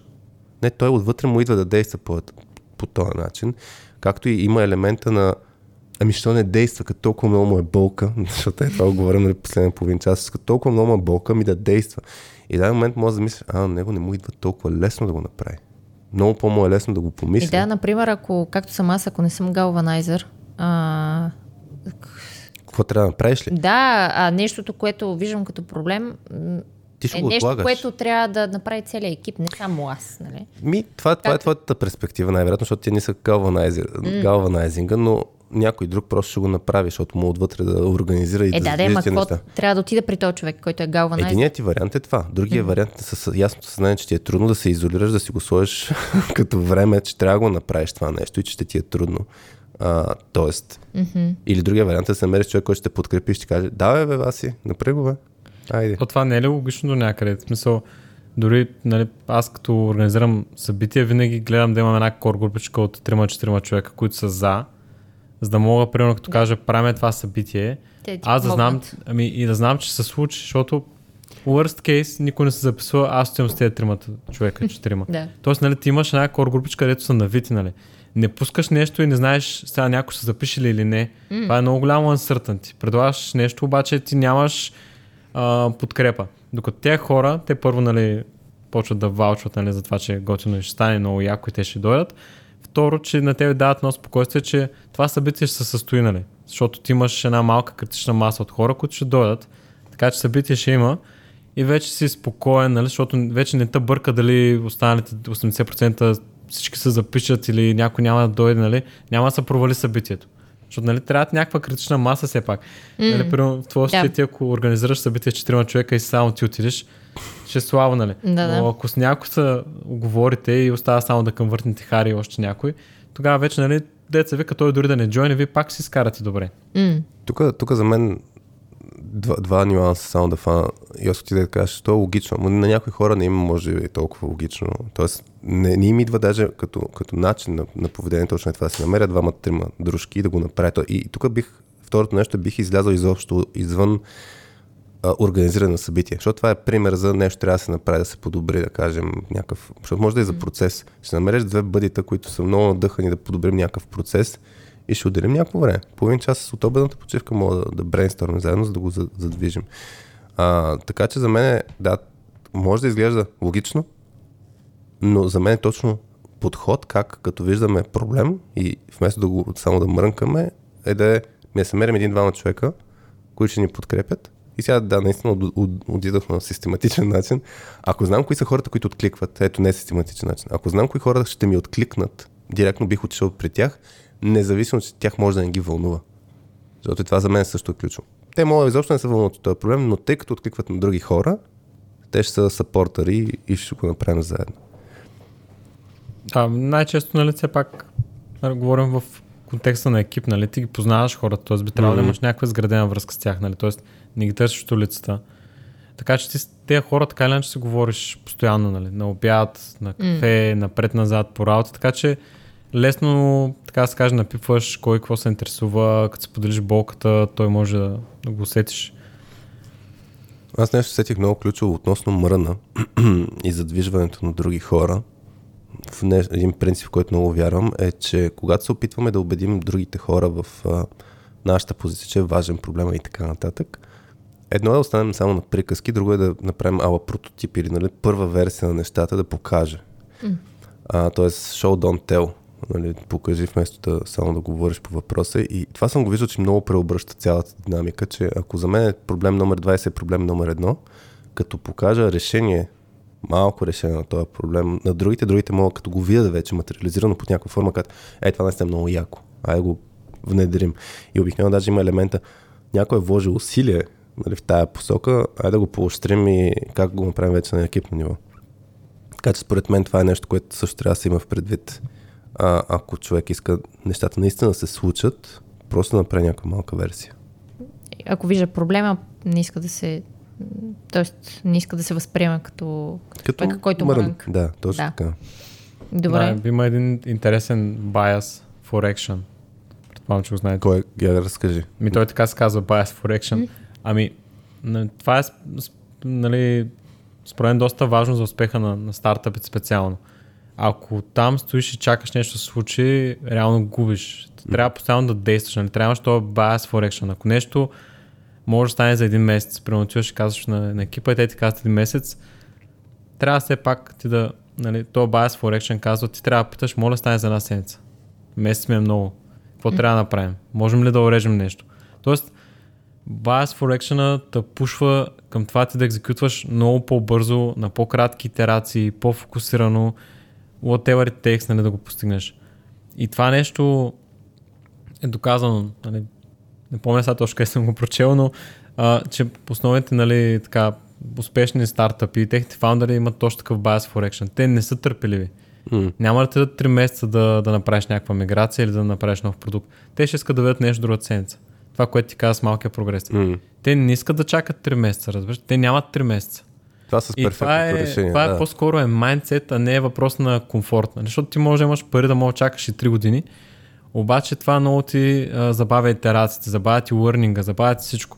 Нали, в стартъп среди специално това е нали, едно от ключовите неща. Лърнинга, итерацията, то луп да става по-бърз.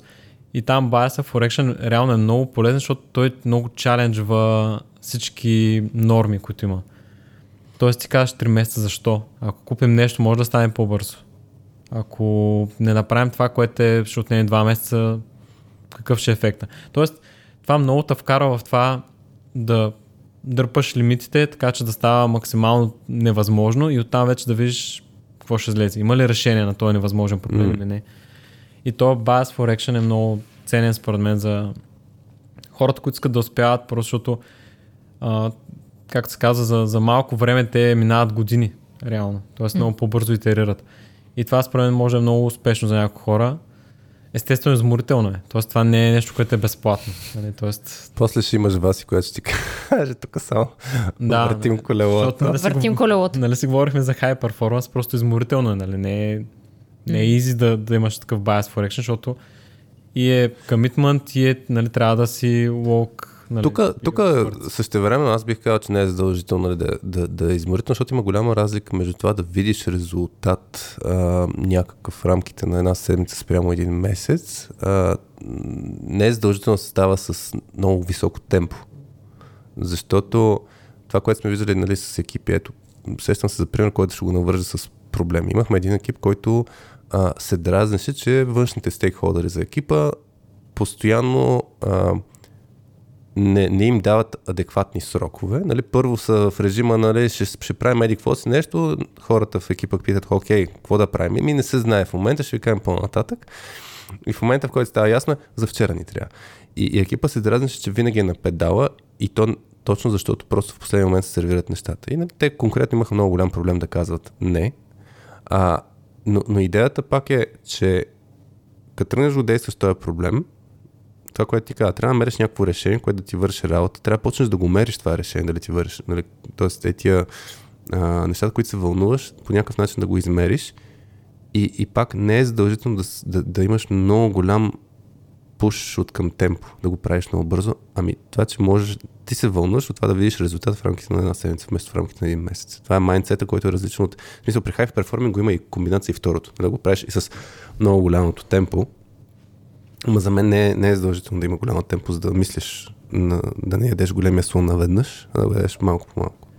Може би по-скоро визирам, че в така по- по-широк диапазон от време Мгм. много неща се итерират, нали? което е така като погледнеш назад е много планини си изкачил, нали? Да, И това се натрупва, нали? Имаш нужда от почивка да презаредиш. със сигурност да. Просто защото нали, ти правиш нали, много по-кратки изкачвания и ако видиш, че нали, оттам гледката не е по-добра, връщаш се и качваш друго хълмче. така че нали, е, това нали, нещо все пак, все пак е нали, консюминг от към енергия. Да. А, мен ми е интересно, а, Йоска ти, а, как а, в твоя опит, как ти си се опитвал да споделяш някакви проблеми, без да, без да се чува, че, че мрънкаш? Тоест, как, как ти го правиш в, в този случай? Защото, да, много неща казахме, някакви полезни. Да, Но ми е интересно ти как си постъпвал. аз съм повечето примери, които мога да дам, може би не са много успешни. Добре, Супер. супер. да, в последно време това, което правя, честно казано, е на всеки няколко месеца пише един дълъг мейл с работите, които съм наблюдавал, мисля, че трябва да променим за бъдеще така нататък. И най-често го засилвам към, към CEO-то. И това се случва от време на време. И нали, най-често резултата в това е да, да се видим на обяд и съответно почваме да ги обсъждаме работите. Нали? Тоест до сега не е имало реакция стил, стил прочето го и го, го игнорирам. Така че, нали, ако някой се притеснява, нали, примерно не мога да пиша на CEO-то или на еди кой, според мен това е грешно притеснение, трябва да се пробва. А, сега, нали, то в нашия контекст, нали, аз все пак познавам CEO-то и го виждам всеки ден в офиса, но друго се е като седнеш, като цяло тлайнеш мислите. Та за мен това е нещо, което аз практикувам, така да го кажа, но аз го правя с цел да мога да ги обмисля работите, да ги напиша така, че да звучат правилно, както mm-hmm. аз смятам, че Какво, значи правилно тук? Мен ми е интересно, защото за мен начинът по който се комуникира е точно супер ключов и се сетих за ония подход, той Адам Грант го цитира много като ресърч, който показва, като даваш нали, едно негативна обратна връзка, че като тръгнеш с а, а, коментара, това го правиш, защото първо вярвам, че могат да се развият нещата по-добре и аз го правя, нали, за да... Нали, да, това за звучи по-добре. малко като сандвич а, с фидбека, само че с Ами, а, звучи, по-голямо, но да. А, звучи. Ми, да, ама не, не кажеш нищо позитивно, кажеш, че на интеншънът ти е Не, позитивен. показваш какъв ти е мотива да, Да. го правиш това. И за мен, нали, т.е. ако в комуникацията го има този елемент, нали, аз, аз това го споделям, защото искам компанията да расте. Виждам някакви неща, които са важни според, и то, то точно като се усеща, че говориш от името на благото за бъдеще. Не е аз го споделям, защото виждам, че нещата са негативни. Тоест има го този елемент на бъдеще, позитивното нагласа за бъдеще, а не негативната нагласа за ситуацията в момента. И затова ми е интересно как как комуникираш, защото казват правилния начин. Да, това може би беше добър подбор на думи, но идеята ми беше, че като го напиша, мога да го прегледам, да го помисля дали това, което съм написал е това, което мисля реално. Защото в един такъв ам, чат, както сега си говорим, мога да кажа думата правилно и ти хубаво ще чаленджнеш какво е това правилно. Аз може съм искал да кажа примерно политически коректно, може да- съм искал да кажа Да. да, е без много емоция, нали? т.е. да не усетиш, че нещо е супер фрустриращо, ами да е като в тази ситуация е това се случи, аз се задаваме тези въпроси. Тоест така да го, го дадеш фидбека, че да не е обвинително, нали? Тоест, е, това се случи, аз това видях, това съм почувствал, да знаеш, нали? Смисъл, но това не означава, че ти си сгрешил. Да, да. А, но, тоест, нали, в един разговор, нали, поне за мен, нали, с моят опит, е, нали, по-скоро липсата ми на опит е много трудно да изконтролираш всяка една дума. М. Случвало се д- дори да тригървам някакви хора с някакви думи. Просто да ги тригърна и то Не, да. съвсем несъзнателно, ти не знаеш къде ще дръпнеш на някой някой бутон. Та, нали, в такъв писмен вид, според мен от една страна показва малко повече комитмент, защото по-лесно е да фана за кафе да ти мрънкам на главата. Обаче е много повече ефорт е аз да седна, да го помисля, да го напиша, да е подробно написано, черно на бяло да го има и ти да можеш да го четеш и да го мислиш, нали. Тоест, нали, много повече ефорт е, много повече старание показва според мен този начин. И другото е, че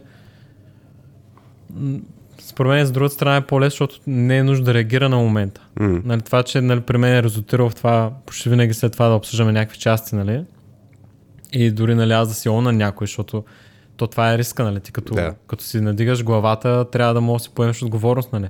Това, че нещо не ти харесва и ти го казваш, трябва да, да, да знаеш, нали, съвсем, нали, особено като говориш с левел хора, съвсем нормално е да ти го върнат към това ти да го решаваш този проблем. Тоест, нали, ако, ако те е страх от това, нали, или не искаш да поемеш отговорност, мълчиш си по-добре.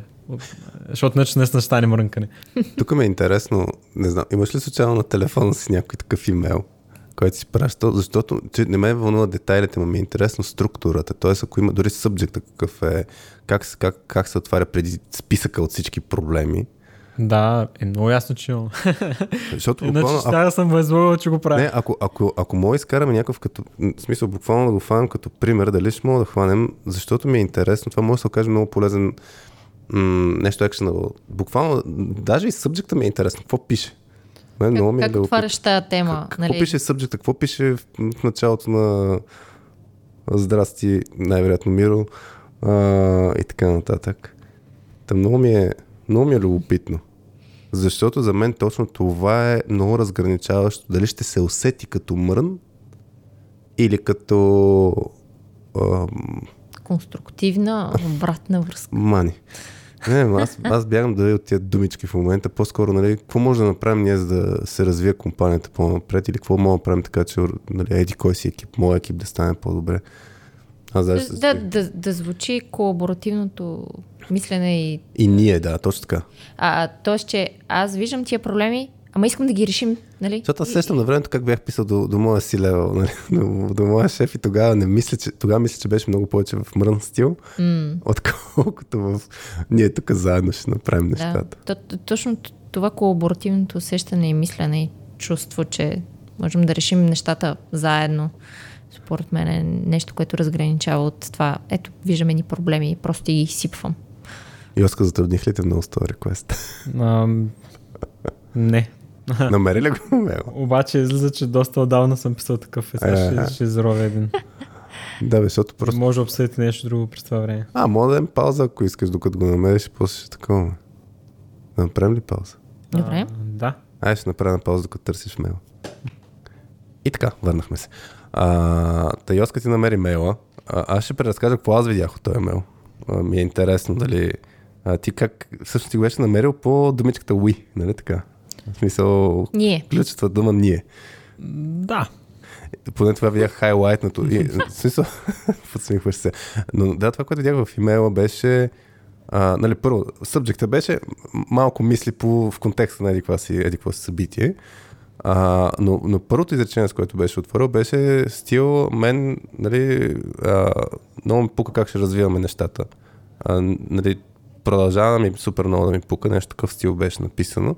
И отдолу е ясно, че има 10 000 булета, теми, подтеми и така нататък, но имаше много, много пъти елемента на ние нещо, ние нещо, не може ли ние нещо да направим в бъдеще, ние, ние, ние, ние. И тази думичка, аз като я видях хайлайтната Уи, за мен е супер ключово а, по линия на това, че се позиционираш, ти като споделяш твоите наблюдения, ти се позиционираш като ние сме една, една и съща страна на проблемите, които аз виждам. А, и, и ти кажеш, да, за мен тия проблеми са важни, също време строи все едно, искаш да си част от решението на проблема. Ай, това за мен е много ключово. Тоест, като комуникирам някакви проблеми, да е ам, мен ми пука, аз искам да допринеса и сега го има елемента най-вероятно, в зависимост от контекста, в който сме, аз, окей, да ми кажете къде, коя брънка да съм в решението. Не, не, не, не държа аз да съм човек, който ще разреши всичко, защото има и такива, ти Васил Де беше казал, че когато хората са по-нови, нали, все са по-плахи, аз съм виждал хора, които влизат с бутонки, така, тук нещата не върват добре, дайте ви покажа, което може да има нали, точно пак обратен ефект. То не е мрън, ами е а, твърде, твърде агресивно влизане. Както да. си мисля. Така че да, мен ми се стори това е интересно в този имейл. Мен ми е, да, и сега другия интересен въпрос, докато довеждат Това чувство за наше, за Да. ние, това показва също, че има култура на че, ownership. Да. Защото е, започваш да имаш принадлежност, някакси връзка. Е, показваш, че не. Показваш, че това е и твое, Да. нали? Когато говориш за ние, нас. Това между другото наистина много най- Нашия най- ключовия пример да, да си личи, че то е и твое, т.е. че ти го възприемаш като твое. И не всяваш чувство на вина на сиото, нали? Ти си виновен, сега ще ти сипа едни проблеми и ти не си се справил тук, тук, тук, тук, тук. да. Ами, всъщност, да. А, ако, има дистанциране, ако има дистанциране между... Показва, да, много дистанция. Ако около- има дистанциране и е вие срещу Аз. това, което аз виждам аз, е едно, ако е ние, е друго. Да, и аз, мен ми е интересно, ако имаш ти някакви мисли по отношение на имейла и какъв е, какво е последствието от едни такива имейли? Аз имам доста мисли по отношение на мейлите, конкретно на този. Първото нещо, което се чудя, сега поглеждате ретроспективно към, към този мейл, е доколко хората, тази първа част, която на теб ти хареса. Нали, като аз съм написал някъде един параграф, нали, как искам нали, да сме успешни и затова, нали, така, така, така.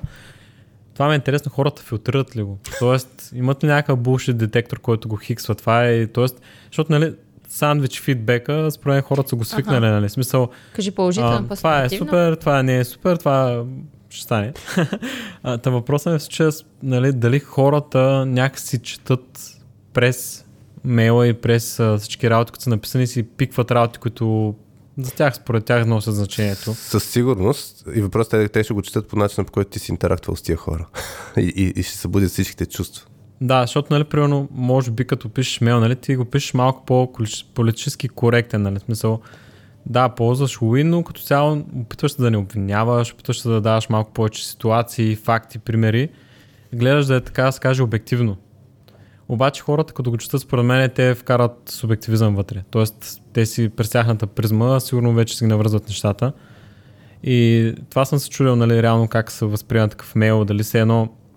То е малко като, като оня пример, в който някакъв пише един мейл, примерно едно реч и казва на чат GPT, напиши ми дълъг мейл. И става един дълъг мейл. И в мемето следващия човек, реципиента, фаща дългия мейл, Да. да. го на чат GPT му казва, напиши ми накратко какво има преди и получава горе първото изречение. Нали? Това е, мисля, че на, маркет, на маркетулнист имаше една точно. Да, така, та- та в случая, нали, в, в тези мейли според мен има някаква част sugarcoating, нали, в смисъл има някакви така малко замаскирано, е, не е супер директно, с цел, нали, в крайна сметка ти нали, не искаш да супер директен.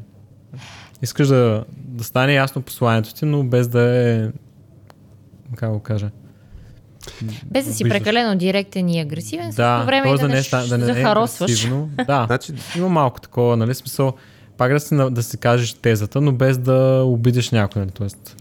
Аз се сещам за един подход, бях чела Адам Грант, който е работил с точно C-level хора, на които е трябвало да каже а, кое в компанията не им работи, защото той отива там като консултант. И той беше разказал в една статия за един такъв човек, C-level, CEO а, на компания, която който преди това е работил с такива консултанти като него, които всеки път, когато са се опитвали нали, да му казват, се е случило така, че е спирал да работи с тях и по никакъв начин не се е променял по-скоро. Тоест, те, те са казвали някакви съвети. Мгм. И нищо не се е случвало. Този CEO по някакъв начин или не ги е разбирал, или не ги е чувал и в крайна сметка си е приключвал работата с тях, защото те са били като външни контрактори. И, и, и Адам Грант отива, нали, и, и разказва колко, колко е трябвало първо да се подготви за тази среща. Факт. Нали, събрал си е адски много факти, данни от всичките наблюдения, които има в компанията и така нататък.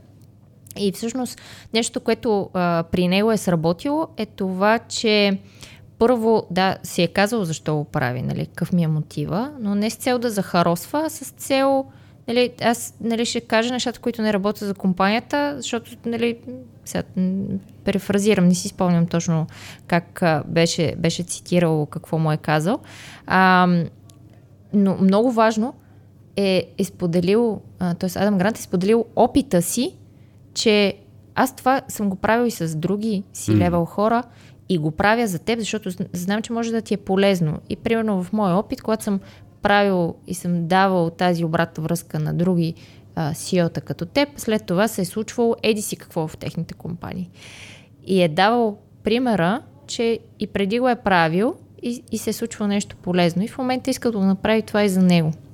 По някакъв начин не е толкова захаросано, в същото време а, нали, не е използвал този нали, фидбек сандвич, в същото време му е позволил това нещо да бъде достатъчно директен, така че да го чуе, защото след това е мож, можел да му каже всъщност и ето, ето тези проблеми всъщност виждам. Нали? Така че по някакъв начин хем директен, хем в същото време аз го правя за твое добро и в същото време не ти захаросвам и не ти казвам, нали, тук всичко е цветя и роси. Така че може би до някаква степен да споделиш а, защо го правиш и да споделиш, че а, си го правил и преди и си виждал, че има ползи от това нещо. Или пък още по-хубаво да дадеш със себе си пример. Тоест, на мен това са ми го казвали и след това аз съм виждал полза. Тук да, Не знам. тук много, много похвати, похвати трябва да вземем преди. Аз ще тръгна от първоначалния въпрос на Йоската също за дали хората по някакъв начин си филтрират нещата. Нали, за, за мен, да, тук бих добавил елемента с фидбек сандвича, че все пак фидбек сандвича започва с нещо, което е как, някаква, нещо хубаво, че човек е направил. Тоест самия фидбек сандвич е ти направи еди какво си хубаво, после нещо лошо, нещо пак хубаво. А в случая ти даже не казваш хубаво в този имейл. То няма вие нещо хубаво сте направили. Най-вероятната компания, която... нали, Няма такова нещо. А, тук има елемента на точно това, което Васи казва. Откъде тръгваш? Нали? Защо изобщо изплюваш всичките тия мисли надолу? Тоест, това е някаква форма на синхронизация, как да ти четат имейлите. Иначе сетих на, на, на, на Полиния как се четат имейли. По, по подразбиране достатъчно много ресърч е направено за това, че негативно се, по-негативно се четат имейли, така писмена кореспонденция. И Отколкото е устна Откол, отколкото устна, да. Отколкото ти си даже си... А, не отколкото устна, отколкото ти си мислиш. В смисъл, то се възприема една идея А. по-негативно от това, което ти си заложил в самия текст. Но, но тук сещам се и за тук модела за четирите, на четирите уши и как е твоя отговорност да сложиш тежест на думите а, за това как ще ти интерпретира оттам нататък имейла. Защото нали, пак по модел на четирите очи, който не си е купил Lost in Translation хапчето, да ти на Соски успил да го купи, да си го тренира, но имаме един витамин, който точно акцентира на къде да слагаш тежест, за да може оттам нататък текста да се чете по някакъв начин. Защото ако се чете с ухото на отношение, всичко може да се прочете като а, тук Йоско само ни нарежда колко сме зле, като си левел хора. Е, то мейл дори не, не бих казал, че е толкова негативен. Там имаше просто някои идеи, които бях доразвил и малко фидбек, но Ма- не, не е нещо негативно. Пак зависи, пак зависи между другото. Аз ако имам... Да, просто съм да кажа, че не е Да, да, да. с а, изсипване на кофа с а, така... С проблеми. Ама аз ти кажа, ти ако ми дадеш, ако ми кажеш сега в момента... работи са опортуниста. Да, ама ти ако в момента ми кажеш, абе, а, ето ще дам пример. Като сме получали фидбек за какво мога да направим с подкаст, ай сега сме в контекста на подкаста. И ако ти ми кажеш, абе, Хари, не моля да направите а, епизодите по-кратки. Защото хората нали, не слушат тата. Аз това мога да го чуя като Хари, вие не правите добре нещата. а, Не е с нужното качество. не е с нужното качество, нали така. Мога да го чуя по този начин. Мога да го чуя не като решение, като обвинение. И то много зависи какъв ни е бил, каква ни е била и предисторията. Ако преди историята, ако ти примерно си идвал при мен в а, патърна ей ти проблема на ти решение, ей ти проблема на ти решение, ей ти проблема на ти решение и даже ако проблемите би са били дефинирани, ти не правиш това като хората ей ти решение, ти не правиш това като хората ей ти решение, като ми напишеш един имейл, в който няма проблема, има само решение, аз ще си намеря, аз ще прочета проблема първо, защото ти си ме натренирал в предишната ни кореспонденция. Как да чета твоето нещо? Ако ти ми го говориш с някакъв тон, аз ще прочета имейла с този тон, с който ти ми говориш в този контекст. Така че да, хората ще интерпретират нещата а, по начин, който няма да очакваш и затова има нужда всъщност и с много повече тежест, а за да може за да, може да постелиш добре. И за мен точно това е много хубаво, че си постелял достатъчно добре. И пак не знаеш как ще се интерпретира нали, от хората. Та мен ми е интересно сега, а, ние в паузата даже си говорихме какви са някой път последствията от такъв вид мейли. А, Аз само първо да, да. Вметна, че а, реално тая идея за мейла до някъде така ме вдъхнови един приятел, който беше писал на, на Джеф Безос, мгм, като работеше в Амазон, Иван Гойчев, сигурно го знаете. И той също каза, аз му написах мейл, нали? той никога май не му отговори в крайна сметка, но той каза, че той се е написал. Нали? Тоест, той за себе си знае, нали? той се е написал и не е страшно. Нали? мгм. Съответно беше така, беше ми дал кораж и аз да пробвам. Нали? Тоест, М. Абе, ти си напиши каквото си мислиш, нали? Щом те вълнува това, щом мислиш, че може да е полезно нали, за, за компанията, напиши го, а пък вече, нали, сега, ако ти отговорят, отговорят, ако не ти отговорят, не ти отговорят, нали. Мгм. Съответно, нали, моят мейл завърши малко така пасивно, все едно take it or leave it, нали, смисъл, това е просто някакви мисли, ако искате, нали, Ако са полезни. мислете, но не очаквам отговор, нали. Мгм. Обаче това не очаквам отговор. А, Бързо получил отговор. да, не, не, мисля, че, не мисля, че трябваше да го слагам в мейла, но а, да, в смисъл по-скоро идеята беше, че когато държиш много вътре в себе си някакви неща, а, понякога е хубаво да мога да саморазираш, просто да ги, да ги пратиш, дето се вика, дори да ги подпечаташ на един лист, да си ги сложиш нощно шкафче и а, така, как го кажа, преживяваш ги по-добре нещата. Тоест, ти знаеш, че си го казал, знаеш, че си го написал и, и вече не е част от тебе емоцията. Тоест, това е някакъв начин според мен, нали? Поне при мен аз справям с емоциите си. Мгм. Нещо, което много ме вълнува, ще го мисля много дълго време, ако го напиша, ако го изпратя и след това го изговорим, аз знам вече, че това е минало. Тоест, нали, аз съм направил всичко, което смятам за нужно и нали, вече емоцията не е, не, е- не я чувствам. Тя е Да. по-слаба. Това съм го чувала като някакъв вид а, средство, М. подход, инструмент, дори да се справиш Да с някакви... текст. А, Да. да, из бърнаут моменти, някакви такива по-напрегнати ситуации, когато нещо те вълнува много в мозъка и, и, и ти гори, да го излезеш на... Сетих се да за го напишеш. Петя ми беше писала преди години едно писмо, бях нещо омазал много яко нещата и тя един-два дни по-късно беше казала, написах едно писмо. Ама Нали, до теб.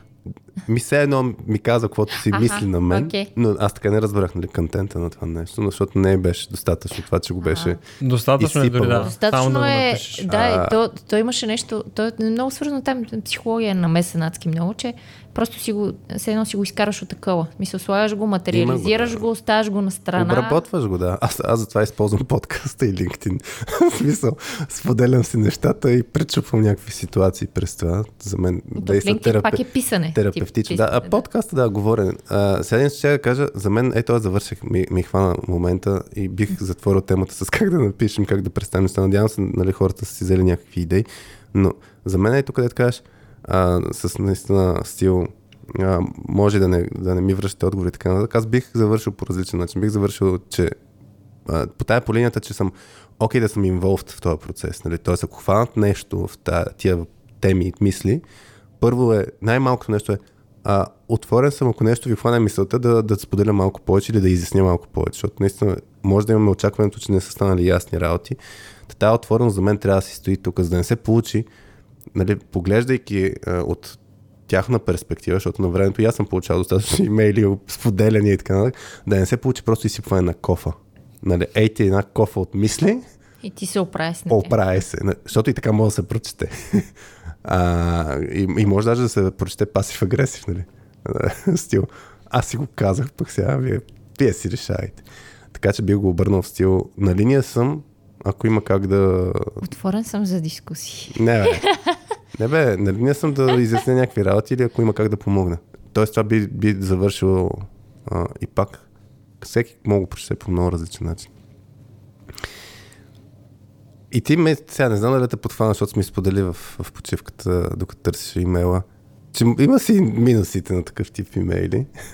О, да, сигурно, защото ти реално това навръща малко с списъка с приоритети, нали? Тоест, Да. ако някой има 10 проблема и ти му добавиш още 3 и той acknowledge, че съществуват, вече има 13 проблема. а, нали, което нали, не помага особено много на ситуацията, защото само увеличава бърдана. Нали? В смисъл, М. повече неща има за правене. А, да, това за, за, за пасив агресив, не знам, често казвам, аз не съм го чувствал пасив агресив, ами по-скоро това е начина да си шернеш мнението и да, да се опиташ да помогнеш, а не да обвиняваш. Нали? Тоест, ако искаш да обвиняваш, по-скоро според мен директно трябва да обвиниш, поне да е ясно, че Да има и повече ю. Ами да, смисъл, ако не искаш да обвиниш някой, просто отиваш и му го казваш. Нали? Целта нали, на, на такъв мейл е по-скоро да, да шерне по-безпристрастно мислите, за да е ясно, че не е обвинение. Защото толкова обвинение няма нали, смисъл. А, така. Добре. А, Да преминем към тази тема ли? Или- коя? Та тръгна да го питам нали, за... За освобождаването на хора. А, добре. Да, в предварителен разговор си говорихме по тази тема. Не знам сега как ще налинкнем с, а, с това, да си говорихме до сега. Еми, не, аз, аз се сещам, тук даже имах като, като някакъв въпрос, който си записах. А, нали, когато мрънкаме или пък когато виждаме някой друг, че мрънка а, и не се случва нищо, няма действие, кога, кога трябва да, да кога трябва да ни светне този кил сигнала, както казвам, червената лампичка и да се сложи някакъв край на това нещо, независимо дали човека да си тръгне или пък ние да го освободим, не знам. А, и, и някакси да го навържам с а, темата за стоицизма и това, което всъщност и Йоско ти беше казал в предварителния разговор, че също ти е интересно да, да обсъдим. Не знам дали имаш някакви мисли. Пък оттам ще си дойде и това за освобождаването. Сигурно имам мисли. а, да, аз нямам много опит с освобождаване. Тоест, имам някакъв частичен. А, това, което съм забелязал, нали, поне аз грешки, които съм правил е нали, много съм отлагал такива решения. Тоест, нали, това е такъв проблем, който е много неприятен за решаване. Предполагам всеки менеджер. Нали. М. И съответно това са от тези проблеми, дето, нали, въпреки че трябва с най-висок приоритет, те почти винаги така някакси изпадат по-надолу, защото са най-неприятните проблеми за решаване. А, това, което съм осъзнал нали, за последните няколко години е, че всъщност отлагането на, на, на проблемите всъщност задълбочава проблемите.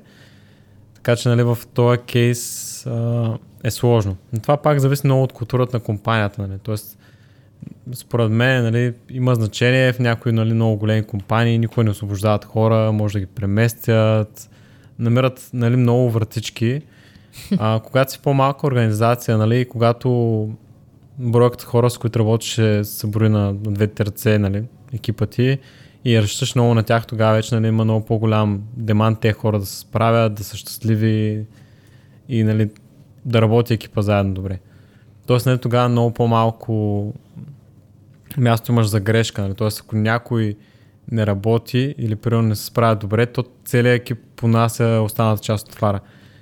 Нали, поне аз си представям, че в по-големите компании не е точно така, защото може да си осигуриш малко повече бюджет за хайринг, за да, нали, да полифилниш докато човек кипняп, нали, да, докато той навлезе, mm-hmm. да, да, да, имаш още един човек, може да предоговориш приоритетите, защото голяма компания, докато нали, в така по, как кажа, по-demanding environment, където има нужда от по, по-бързо delivery, по-добро качество или каквото е нужно за бизнеса, там нямаш толкова много лостове, с които да, да спасяваш такива ситуации.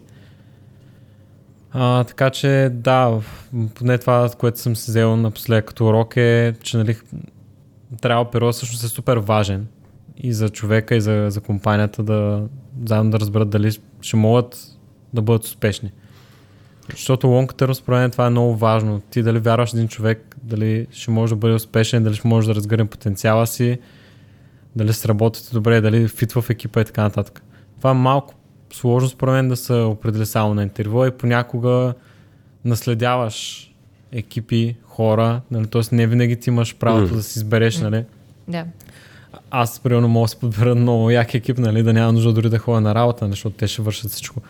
Но много рядко случва това и най-често, нали, най-талантливите хора биват дърпане напред-назад след 2-3 години, отиди там да помогнеш, отиди еди къде да помогнеш и, нали, този екип, който е хай перформинг, той в един момент се разцепва, нали, и пак минава през фазите на, на формиране. А, да, това, което иска да кажа, че освобождането на хора нали, е много кофти проблем. Не е много приятен. Хората се опитват да го избягат според мен, защото носи някаква морална тежест дори. Нали, Тоест, малко ти е кофти. Mm-hmm. Нали, трябва да се разделиш някой.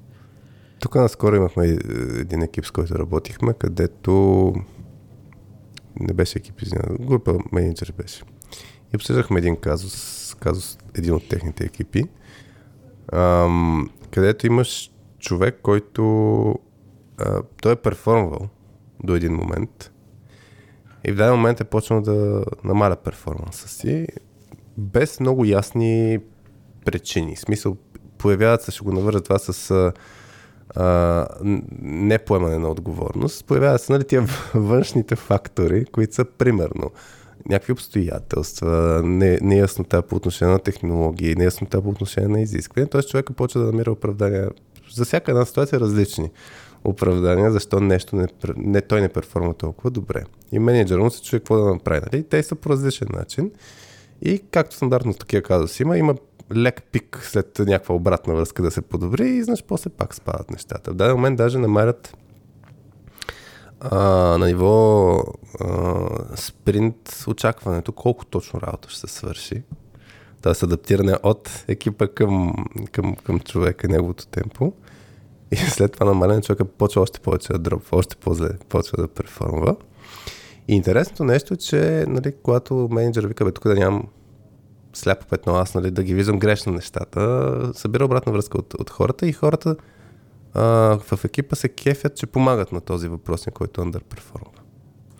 Тоест, едно няма, няма някаква болка, а, че го, грубо казвам, че го носят на гръб. Така мен ми е много интересно. Тогава менеджер беше с въпрос, нали, какво да правя в такива ситуации, нали, какво го прави този човек. И, и за мен има един нали, проблем свързан с неяснота, изобщо ниво организация. Обикновено организацията нямат яснота. Менеджера, какво трябва да прави в такива ситуации? Имахме на времето при много години една компания, където буквално се дефинираха едно правило от при две едикви си грешки, след втората едиква си грешка нещо ще се случи, тогава ще го а, човека ще се разделят с него а, Йоска ти повдигаш вежди, преди това беше неясно и беше някой път след една грешка в тази организация. А, добре. Значи то е станало доста по-добро полюс. Ами не знам дали е добро, но стана по-ясно, т.е. всички да имат един подход, защото някой, имахме, имахме преди няколко години пък една компания, където човек, който underperformва, не беше чак толкова огромна компанията, но 6 години човека сменяше роли и екипи е сменял, де, ние не сме били там всичките ти години, е сменял роли екипи, за да му намерят място. И всичките хора, които са работили с въпросния човек, пък споделят, не перформва. И нашата въпрос, нашия въпрос беше 6 години. Как може Да, това е, това е маневриране, за което споменах. Да, по-големи компания, въпрос... което е възможно, според мен. Да, и, и сега въпросът е точно Хвърляне на горещия картоф. Значи, да, тези различни решения има. Някой път е търпение от страна на менеджера. Нали, друг път не е търпение, ами е а, нерешителност, нали, бездействие по-скоро. Защото той менеджера си го вижда, проблема го живее всеки ден, но, но бездейства. И някой път, нали, да, други, различни са решенията. Тук мен ми е интересно как се преценява от твоя опит, как се преценява, че е дошъл момента, това дето си казва за кил сигнал, нали, дошъл е момента да се тегли чертата.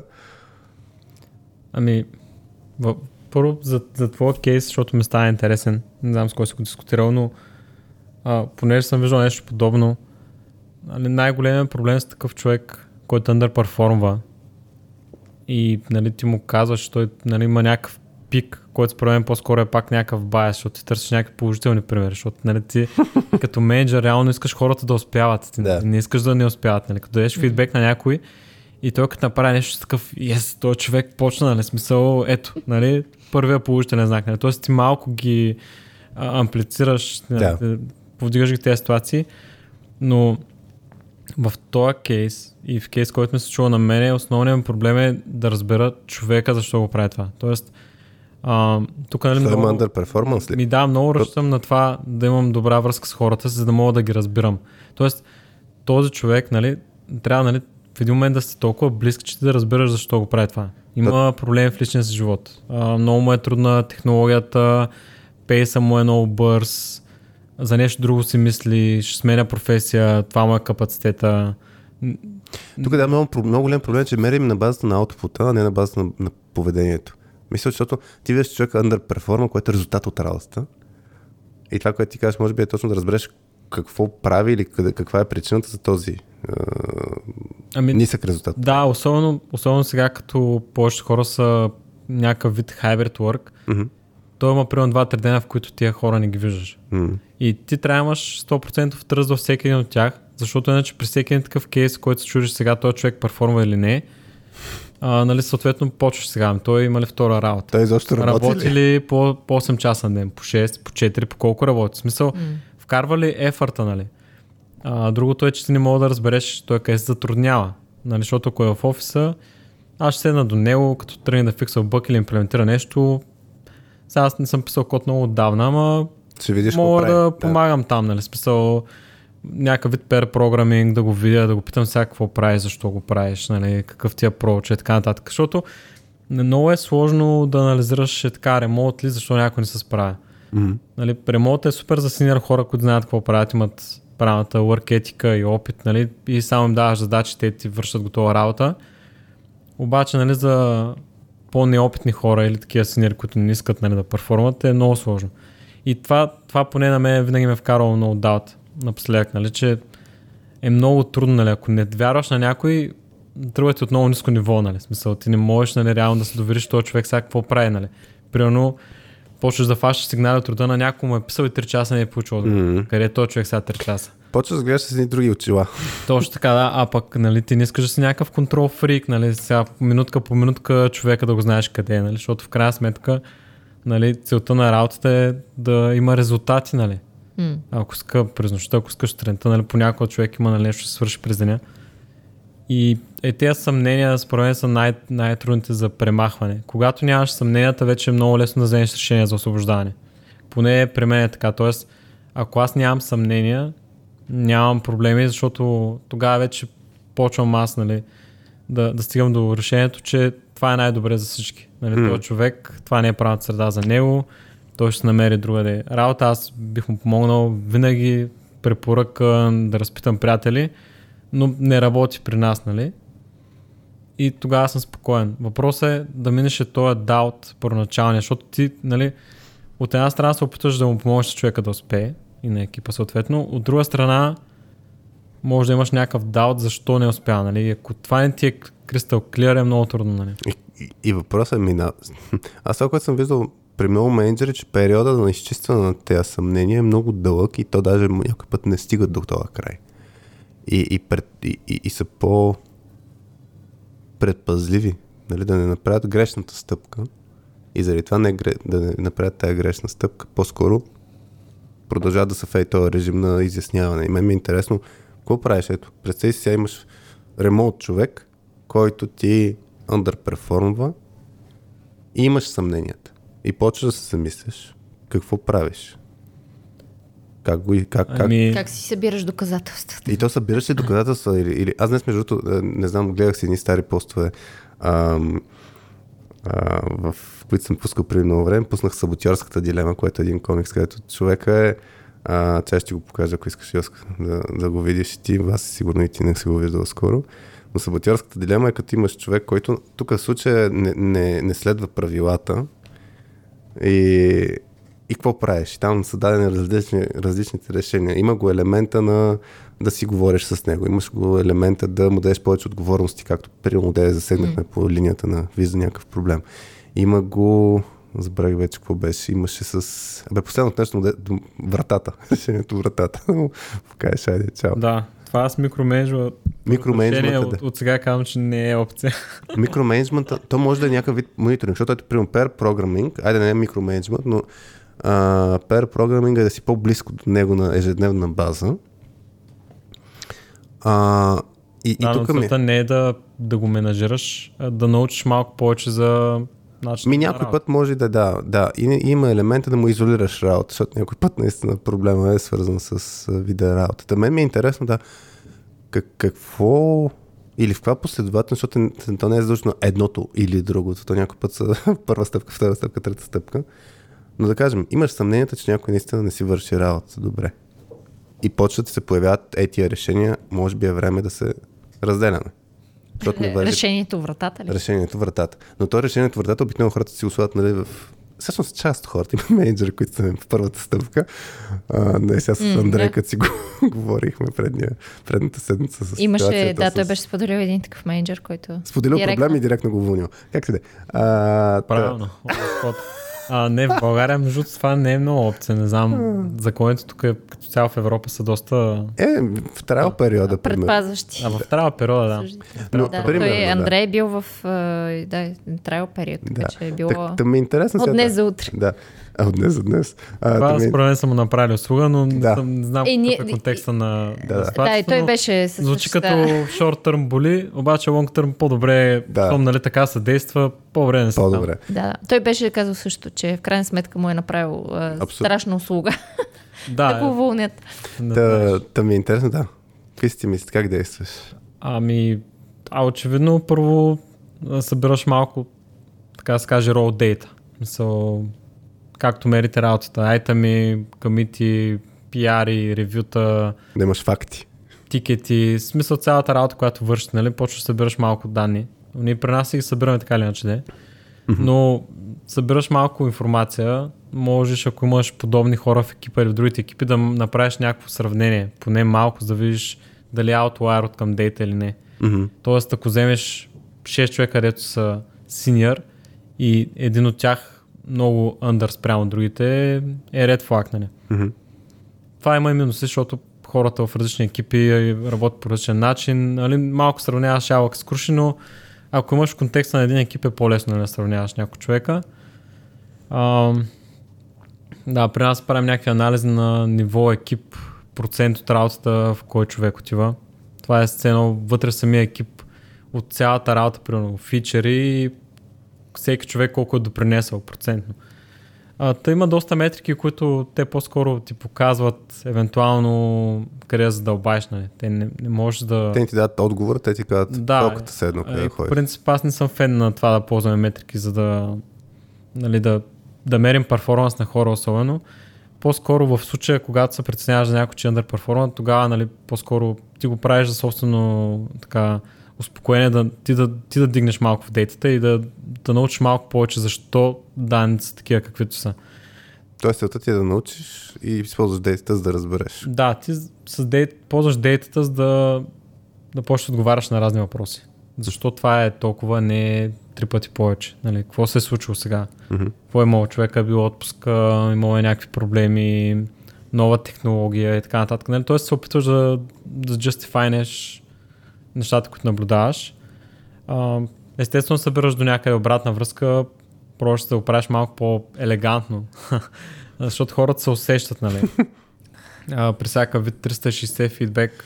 Да, да, направим 360 градуса обратна връзка на човека Хикс. Да, не, не се прави така, защото хората се усещат. Трябва да го направиш на one-on-one, за да подпиташ за как работиш с хората от екипа, с този, с онзи, с другия. И така лека по лека те си зад някакви нали, примери, работи, липси или пък добър бихевиор, някой е примерно, този човек му е помогнал и му е отделил примерно два дена. Това е нещо, което е invisible, нали, сега ти като менеджер, М. колкото ти си близо, не можеш да знаеш, че някой е помогнал на друг два дена, нали, примерно от него. Или един ден. Нали. Това си е все пак цял ден. А, та така, че събираш в общи линии дейта, информация, наблюдения.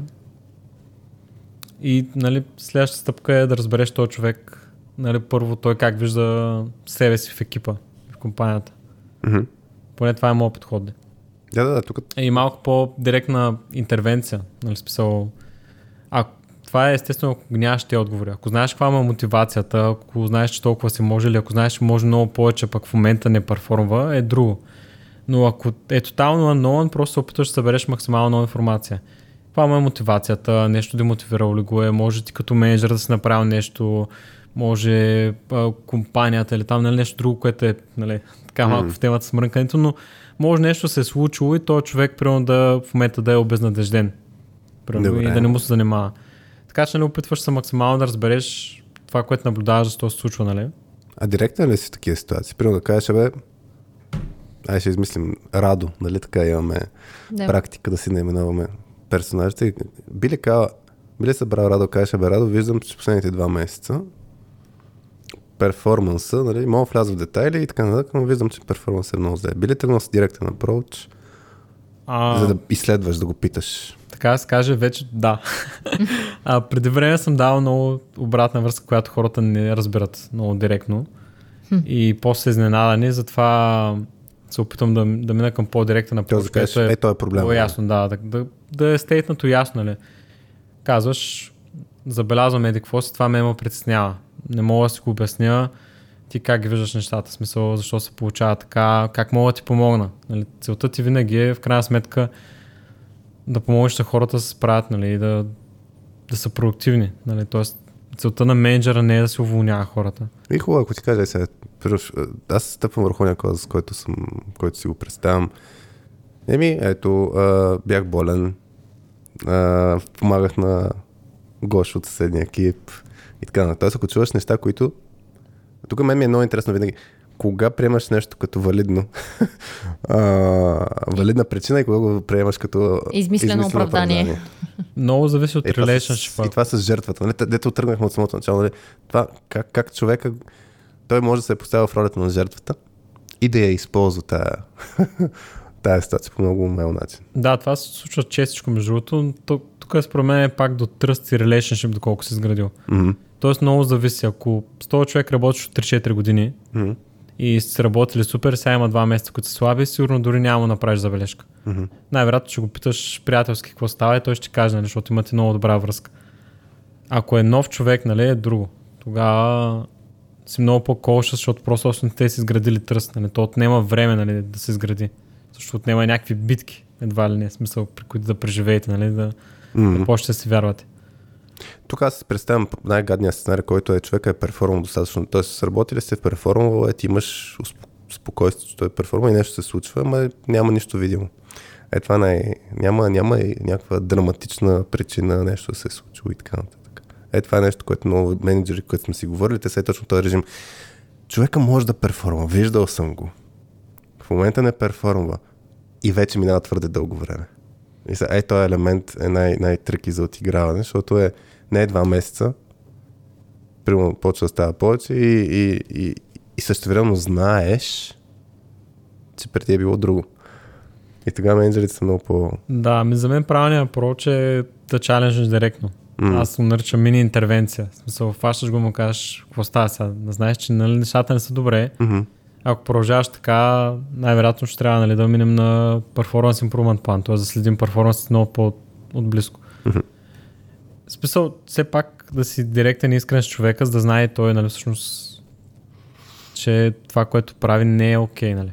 Защото в крайна сметка, то кой да му го каже, нали? Смисъл, Мгм. той не може, ти ако не кажеш на някой, че нещо не е окей, той няма сам да седи да си измисля проблеми допълнително и за себе си особено. А може и самия той да не си дава сметка, че е станал underperformer. Между другото. Може да. М, Това, това, също, това също го има и по този начин може да му осветиш някакво сляпо пътно, когато говориш с него. Тук зачух перформанс импрувмент плановете работят ли? Защото аз поне това, което съм наблюдавал е пет последната стъпка преди а, това, дето в комикса го видя, дето бях нарисувал с вратата. Много рядко съм виждал някакъв успех. И сещам, може би, разговора с, а, с Сашо Попов, като имахме на времето, един от първите епизоди с, с гости, където а, той тогава нещо си спомня, че разказваше. Там беше при, при някаква трансформация на ниво организация. Нали, хората, че имат възможност да, да, да нещо като пробен период се получаваше обаче. Нали, имат възможност да си променят поведението или да преценят дали това е за тях и така нататък. Ама, нали, когато човек е бил в някаква организация дълго време в някакъв сетъп, ми мисля, че много трудно сработват тия промени. Да, но, много, е, много е ситуационен въпрос ти като цяло. Нали? Mm. има много контекст в него, нали? Мисъл, човека как работи, от колко време, вие от колко време работи заедно. Да, до, момента не съм виждал много успешни перформанс планове в, живота си. Някои хора го приемат за сигнал директно да се подготвят CV-то, други се мотивират. Имал съм и такива случаи, хората много се надъхват, дават всичко от себе си, независимо дали са получи или не, борят се.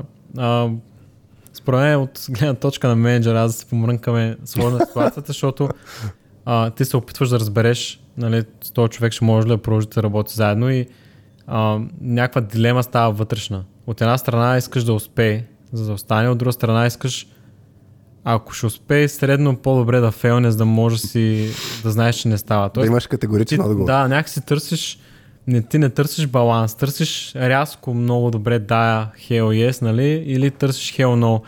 И е, това е много трудно, защото той е някакво лимбо. Защото той човека прави някакви добри работи, някакви лоши работи и те някак се балансират и ти нали, искаш да го пушнеш това в някаква посока. Дори не те бърка толкова в коя посока, защото от рационална гледна точка нали, ясно е, че искаш да работиш човека, ама нали, ако лонг търм няма да има подобрение, по-добре да не работиш с него. Така че от рационална гледна точка просто искаш да го пушнеш към едната от двете крайности, за да имаш ясен conclusion, нали. Мисъл, можем ли да работим с този човек, не можем ли да работим с него. И е, това е малко лимбото, защото от people management гледна точка ти се опитваш да му помогнеш да успее, нали? От друга страна, ако той успява средно, вече в един момент се чуеш дали да не спреш да му помагаш за фейлне, за да може поне нали, самия той да види, че не стават работите. Тоест, нали, много е сложна тази ситуация, много пипкаво е, нали. Ако си убеден, че искаш да го задържиш, нали, ще направиш какво възможно. Ако си убеден, че искаш да го махнеш, ще се правиш на, нали, така малко, няма да му помагаш толкова много. Обаче, нали, най-често като people manager, ти всъщност искаш да го задържиш, нали, то по-скоро искаш да видиш всъщност кое е най-добре за всички. Нали, mm-hmm. За екипа и за компанията и за човека. И е, това е много малко сложна ситуация. Нали. Там е трудно, според мен. Сложно за преценка. То това е, нали, по... Като малко от конфликт на интереси. Е, има искаше да. едновременно да успее, ама искаше да фейлне. Тоест искаше, ако ще фейлва да фейлне, ако да. ще успее да успее яко, нали? То това е и с а, нали, стандартно дете се черте, чертае матрицата за това дали човек е компетентен, дали е асхол. Много е лесно, когато е а, и некомпетентен и е, и е такъв противяга, ще го кажа. Тогава е лесно решението. Обаче, когато е, примерно, готин човек, ама не перформва, е тогава обикновено стават проблеми за много такива менеджери, които даже са а, по-ориентирани към хората. Нали, тогава е защото съм виждал пак менеджери, които много бързо теглят чертата и не се, не се замислят. И което някой път е правилно. А, да си Добре. А, аз не знам колко... 2 часа, вече... 2 минути и 22 секунди. Супер момент за избор на емоджи на епизода. И Оска не знам дали си запознат с тази традиция, но да я разкажа набързо защо го правим. Горе-долу към а, втория час. Към втория час, да, на епизода гост си казва някакво емоджи, което е някаква асоциация на разговора, който сме имали. А, и всъщност хората, които ни слушат, слушат до този момент, могат да коментират отдолу, което пък а, е готин сигнал, че е, имало е хора, които да ни слушат. До този момент. Да. До този момент. А, така че е като някаква вид а, традиция вече в подкаста. Така че да те питам сега, имаш ли си някакво емоджи, което да е с този епизод? Нямах се предварително, обаче сега предвид, че идва лято, море, бих казал един сърфист. А, като какви асоциации правя с сърфист? Аз а, има перфектни вълни. Аз не карам сърф, само да кажа, но ага, има перфектни вълни. Може да ги фанеш, може да не ги фанеш, може да завали дъжд, може акулата нападне. А, но като цяло, нали, смисъл, mm. така, от тебе си зависи. Нали, да, дали ще го караш сърфа, как ще го караш, излезеш ли, изобщо влезеш в морето, няма ли да влезеш. Така че смятам, че добра асоциация виждам аз в това, нали? Пък е, ми е морско така. И викаш, да. добрия сърфист не казва, е, това време е много гадно, няма да, е, вълни. Вятърът. Е, да. Няма вълни, няма, зависи какъв сърф, да. А, но да, те си намират спотовете. Просто с сърфа, даже според мен е супер сложно, защото трябва да целиш някакви много перфектни условия, то е всъщност да използваш някакви външни фактори, които са извън твоя контрол, които да ги използваш, за да се справиш ти добре. Да, Да. можеш да Тоест, Един- така един- че От тебе да се зависи, нали, а не от Един вълната. приятел вятъра. беше Да. направил а, приложение Windy Week се казва, където, тъй като не е имало, за да се намери подходящото място, къде да ходи на сърф и не е имало някъде перфектно информация, weather източници, Прогноза, той беше да. направил беше направил приложение с то да е сайт, не знам, къде- където точно да можеш много бързо да си свършиш това, да си отговориш на този въпрос и беше го развил като, като решение и, и с това се занимава също. Е, това е Така да, е, ето, да спреш нали? да мрънкаш, че няма прогноза и не, не можеш Или да нямаш видиш, време подходящо да сърфираш. време да. подходящо, сядаш и си правиш Да, такова. то много, много. То, то, това е разликата между мрънкащите и не мрънкащите, мрънкащите а, само виждат проблема. А, Да, Добре. сърфистите надали ще кажат, те съсипаха го това море. Човек съм между това и... гадни вълни и с този някой- гаден вятър. Някой лодка е мореплавател, ама това е някакси по-индивидуално. да. Защото според мен това нали, специално са лични мисли. Нали. М, Докато нали, сякаш си с кораб, с екипаж, то екипажа може да те избута, нали? Смисъл... да. Добре, на мен ми хареса асоциацията. Ти имаш ли някакви теми, които искаш да завием разговора? Нещо, което ти се струва важно? Ами, единствено за менторшип не споменахме. А, Според мен това е нещо, което също помага в мрън темата. Тоест, ако се намериш хора, с които можеш да обсъждаш а, по-обективно проблемите, които виждаш, примерно, или нещата, за които би се оплаквал и те могат да ти дадат друга перспектива. Тоест, примерно, могат да ти кажат как една ситуация всъщност има положителна добра страна. Или, примерно, ако трябва да снесеш някаква информация на екипа, която за тебе не е много добра, нали, такъв човек може да ти помогне как да я представиш, така че да им дадеш надежда на хората. Той също да ти обясни на тебе как може да видиш. Тоест, идеята ми е, че когато човек се фокусира над нещо негативно, а, понякога не може да, да види цялата картинка и менторите, нали, близки приятели или професионални ментори, не знам, според мен, нали, особено когато са по-далеко от ситуацията, могат да дадат много интересна гледна точка, която ти дори не си замислял.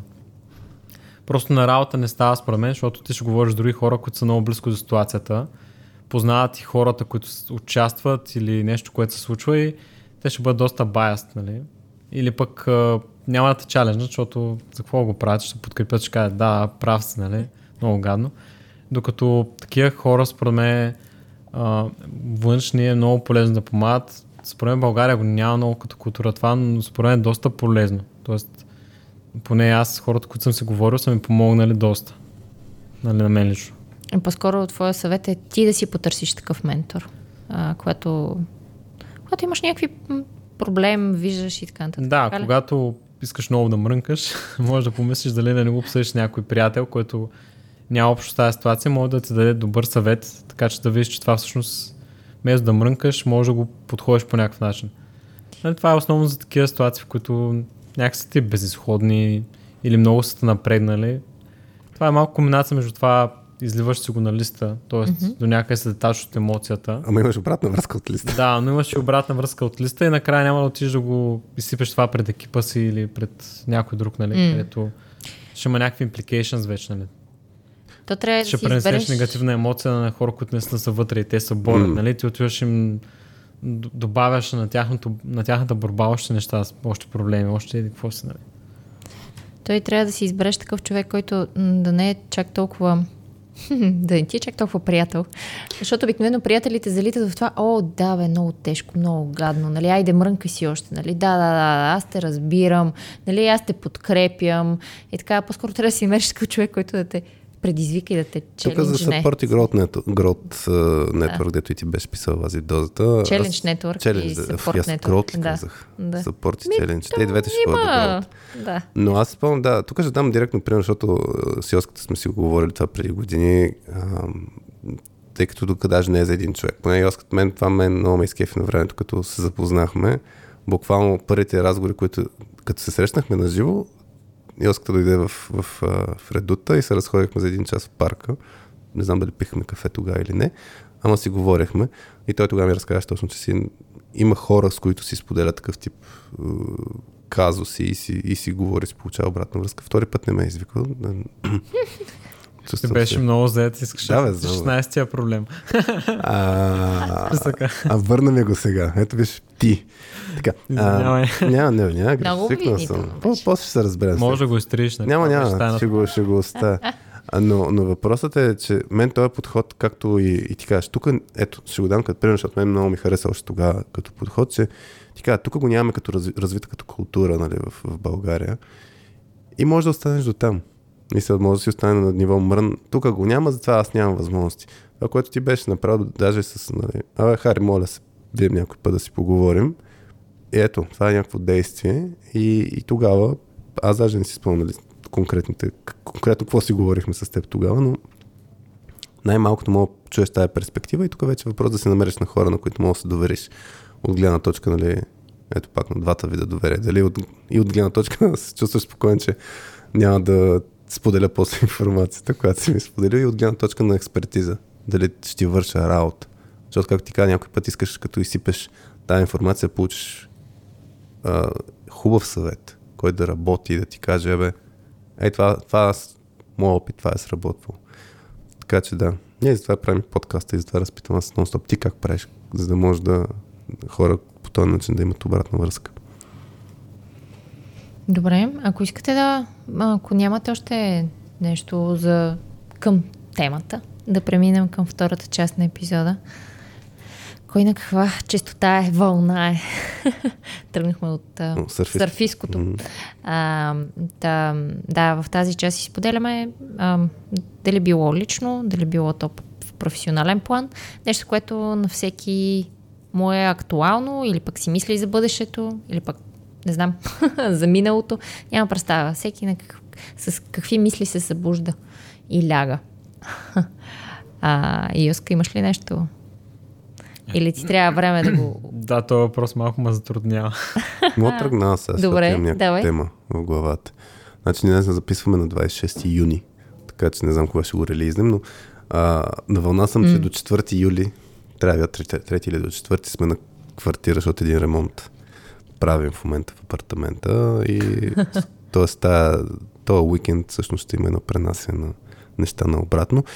Забавното е, в смисъл, то е Супер, топ сравнително кратко ви привърши. ми, месец и нещо. Да. Въпреки, че за хората, които са в ремонт, изобщо не е кратко. Да, а, месец нещо. Най-забавното нещо сега а, е, че а, може би ще сме без кухня, което беше едно от основните неща, защото пък а, миналата седмица се разбра, че този майстор, който прави кухнята, а, е влязъл в Пирогов, така че даже не знам, нали, Вау. какво ще се случи, окей ли, не е ли окей, дори такъв тип неща.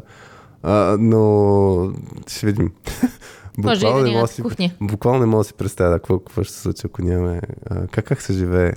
Не, че ще няма да се справим Семейство с тази с ситуация, ама... деца с, без кухня. Да, поне, поне ще вържем хладилника, плюс, нали, Идва лято. и Само на салати ще го карате и лятото И нямаш мивка в кухнята, ще миеш салатата в банята. в бъхнета. Да. да, или в леген. Колко ме? Отивате на море. Да, да. Ти ще ходиш. А, добре, всъщност мога да ти ходиш на обучение, да ходя на време. А, Да те заменя. готино решение. Да, така че съм на тая вълна, всъщност в момента. Като чуя записа, ще кажа, «Ех, какви хубави мисли има той. Какво се Септември случи?» месец Хари все още няма кухня, но е застанал в хола си, слуша подкаста и Нали? слуша този епизод. Така, м- Той е малумник, ги разпраща на 26 ни. Да. Та това се сетих аз. Да, ами аз съм май вече минавам към отпускарска вълна. Чакам с О. нетърпение да дойде края на юни, че да Тогава ти е това отпуск? училище. Не, училището ме блокира. А, но като свърши училището, да, другата седмица ми се ходя на море. Се надявам да се почина малко. ти имаш дете в училище ли или ти учиш? Да, не, аз, Аха. аз Не, не, не ходя на училище има някакви вече, но... курсове. И си нарича училище, да. Да, не учат до юни месец, до края. И... Така вече нямам търпение. М, да, това са с учениците. Ние ще нямаме тази, тази болка. Къде ще ходиш на море? На Тасос. На Тасос. Това е, Ку- да. Е, Казва, че ми е. любим остров. Къд... Трябва да кажеш някое след записа, да ми кажеш някакви места, защото това- това лято ще ходя на Тасос. Не бях ходил от няколко години, но... Добра комбинация има и планина, и море. М, Защото аз обичам да, да ходя да, да тичам там малко по, по байрите. Много е яко. Мисъл, има козички, змии, но има и байрчета, нали? Хем имаш... Е, Много е готин. На мен ми хареса. На самотраки ходил ли си? Не. Това е пак готин. Но си го запиша. Чай да не бъркам името му, сега ще отворя Google Maps. Но добре, Васи, при теб как са? Аз другата седмица отивам на море. Значи, това другата седмица няма, няма да ме заместиш другата седмица Няма мога да така замести, да. Само тук говориш някакви работи. Да. Отиваме в Синеморец.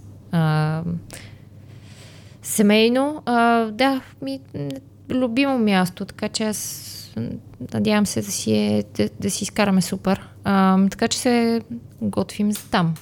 А, друго мисля, че да, няма. То, най-напечената седмица, обикновено седмицата преди да излезеш в отпуск, защото трябва да си завършиш, да си оставиш нещата в ред, така че да не затормозяваш колегите ти. Така че на мен тази седмица ми е ня... една такава по... Нали, всичко да помисля, така че да не остане нищо, на което да трябва някой друг да, да върши. Споко, нет, не, нета в Синеморец е добър. Нали? Е, Там е coworking space. Море се казва. знам, да, да. А, но мисля, че няма да го посетя. Може от веранда. Има хубаво барче, има хубави ресторанти наоколо, Варвара има хубав ресторант с лош нет. А, ще, ще те осигурим, не се притеснявай. Е, ще осигурим дойдеш да прекараш. интернет. Ще дойда да прекараш един интернет. Ами да, бе. За да не кажеш, че нямаш интернет. Да. И така, да, това е, да, това е моята чистота. Да, аз да видим след, като пуснем епизода, мен ми е много интересно а, дали сме пуснали някаква версия на 3 Team скена. Това, това не знам, това дето и аз къде ти, не знам да съм ти споделял всъщност. Аз съм сабскрайбър там, ама... На, и кое е Васи, дето е, на, кое на дозата Кое, ли на кое си сабскра- сабскрайбър, чакай? На дозата, на нюслетъра ли? На кое си сабскрайбър? Не, освен И на- на нюслетъра, там имам достъп до пиловете. Ти на пиловете, А, да. Окей, да, да, да. Мгм. Там ще излезе това нещо. Но или? готвим. Да, да, на спил, с- в смисъл няма да, стане, няма да е част от subscription. За пиловете мислим как да ги подобряваме. А, после мога да те питам, между другото, е сега а, нещо друго в този контекст. Да, който не си купил хапчета, може да си ги купиш, защото може да са полезни да ги Купил разиграят съм с други колеги. Не, а, да, анкета, тази анкета. Анкета, Три то Team е- то а, ще бъде с отделен а, subscription. То даже няма да, Да да, бъде в- да, идеята е, ако искаш да се оцениш като менеджер, къ- къде е, е това да си го говорихме даже, като имаш съмнения, а, по един хубав начин, бърз начин да, да, да разбереш, разбереш. кои са хубавите неща в екипа и кои не са, къде трябва да се фокусираш като менеджер. Нещо като реалити чек, нали, всичките предположения, които имаш, да си валидираш всъщност. И с една идея по голяма увереност да, да знаеш къде трябва да си фокусираш вниманието. Така че това нещо гласим да го пускаме по някое време, не Да. знам. Скенер снимка на екипа. Не знам на български как ще. Да. А това само за менеджера ли е или целият екип? Някакси... Целият екип ще участва. Целият екип той е да някакси участва. като анкета все едно. Представи си чисто като анкета към екипа, но, м- но обикновено менеджер се вълнува най-много. После резултата менеджер, в зависимост от неговия стил на управление на екипа Може да го покаже на останалите, може да не Ще го ми покаже. трябва едно, един стол за егото. и на теб ли. Е, то, този тук до мен е зает. Така че да. И тъй. Това се сетих просто да го вмъкна, че маркетинг екипа, която, която стои срещу Който отива на море, а другата Ще ми се сърди, ако от време на време не споделям такива неща. Аз очаквам Product Development екипа да завърши е, този продукт, за да може да почнем да го... Не мога да правиш цяла страницата предварително ли? Е, Е, не, не, не. А, не. Не е хубаво. така. И толкова зде. Да затваряме ли кипенцата Добре. тук? Добре. Беше сега ми приятно да си говорим. Нагласи басовия тон. Чакай, беше ни Тон. много приятно. Коя, коя песен Беше беше? ни много приятно. А? Коя морска песен, хип-хоп песен завършваш с... Беше много приятно. И твоята майка също. Не. Да. Така ли беше? Да, и накрая завърши и беше ни много приятно. Добре. Мисля, че беше на абсурд. Със сигурност е абсурд. Сега песента, мисля, че беше твоята майка също. Добре. Да не се лъжа. Окей. Значи Да. беше ни много приятно. Добре, басова и глас. А, хора, беше ни яко, ако е, искате да ни пишете някаква обратна връзка, много ще се радваме. Може да е под формата на мрън, може да е под формата на решение, може да е под формата на един имейл, който е с 20 булета с идеи как може да подобрим подкаста. Всичко е окей. Бяхте Реално с... ще подготвя на тебе един мейл. О, това ще е яко. Така, обещано. Добре. Айде сега да го се басовия глас. Бяхте с Радио.2. С Васи, с мен Хари и с Йосиф и си говорихме за мрън. Чао от нас. Чао!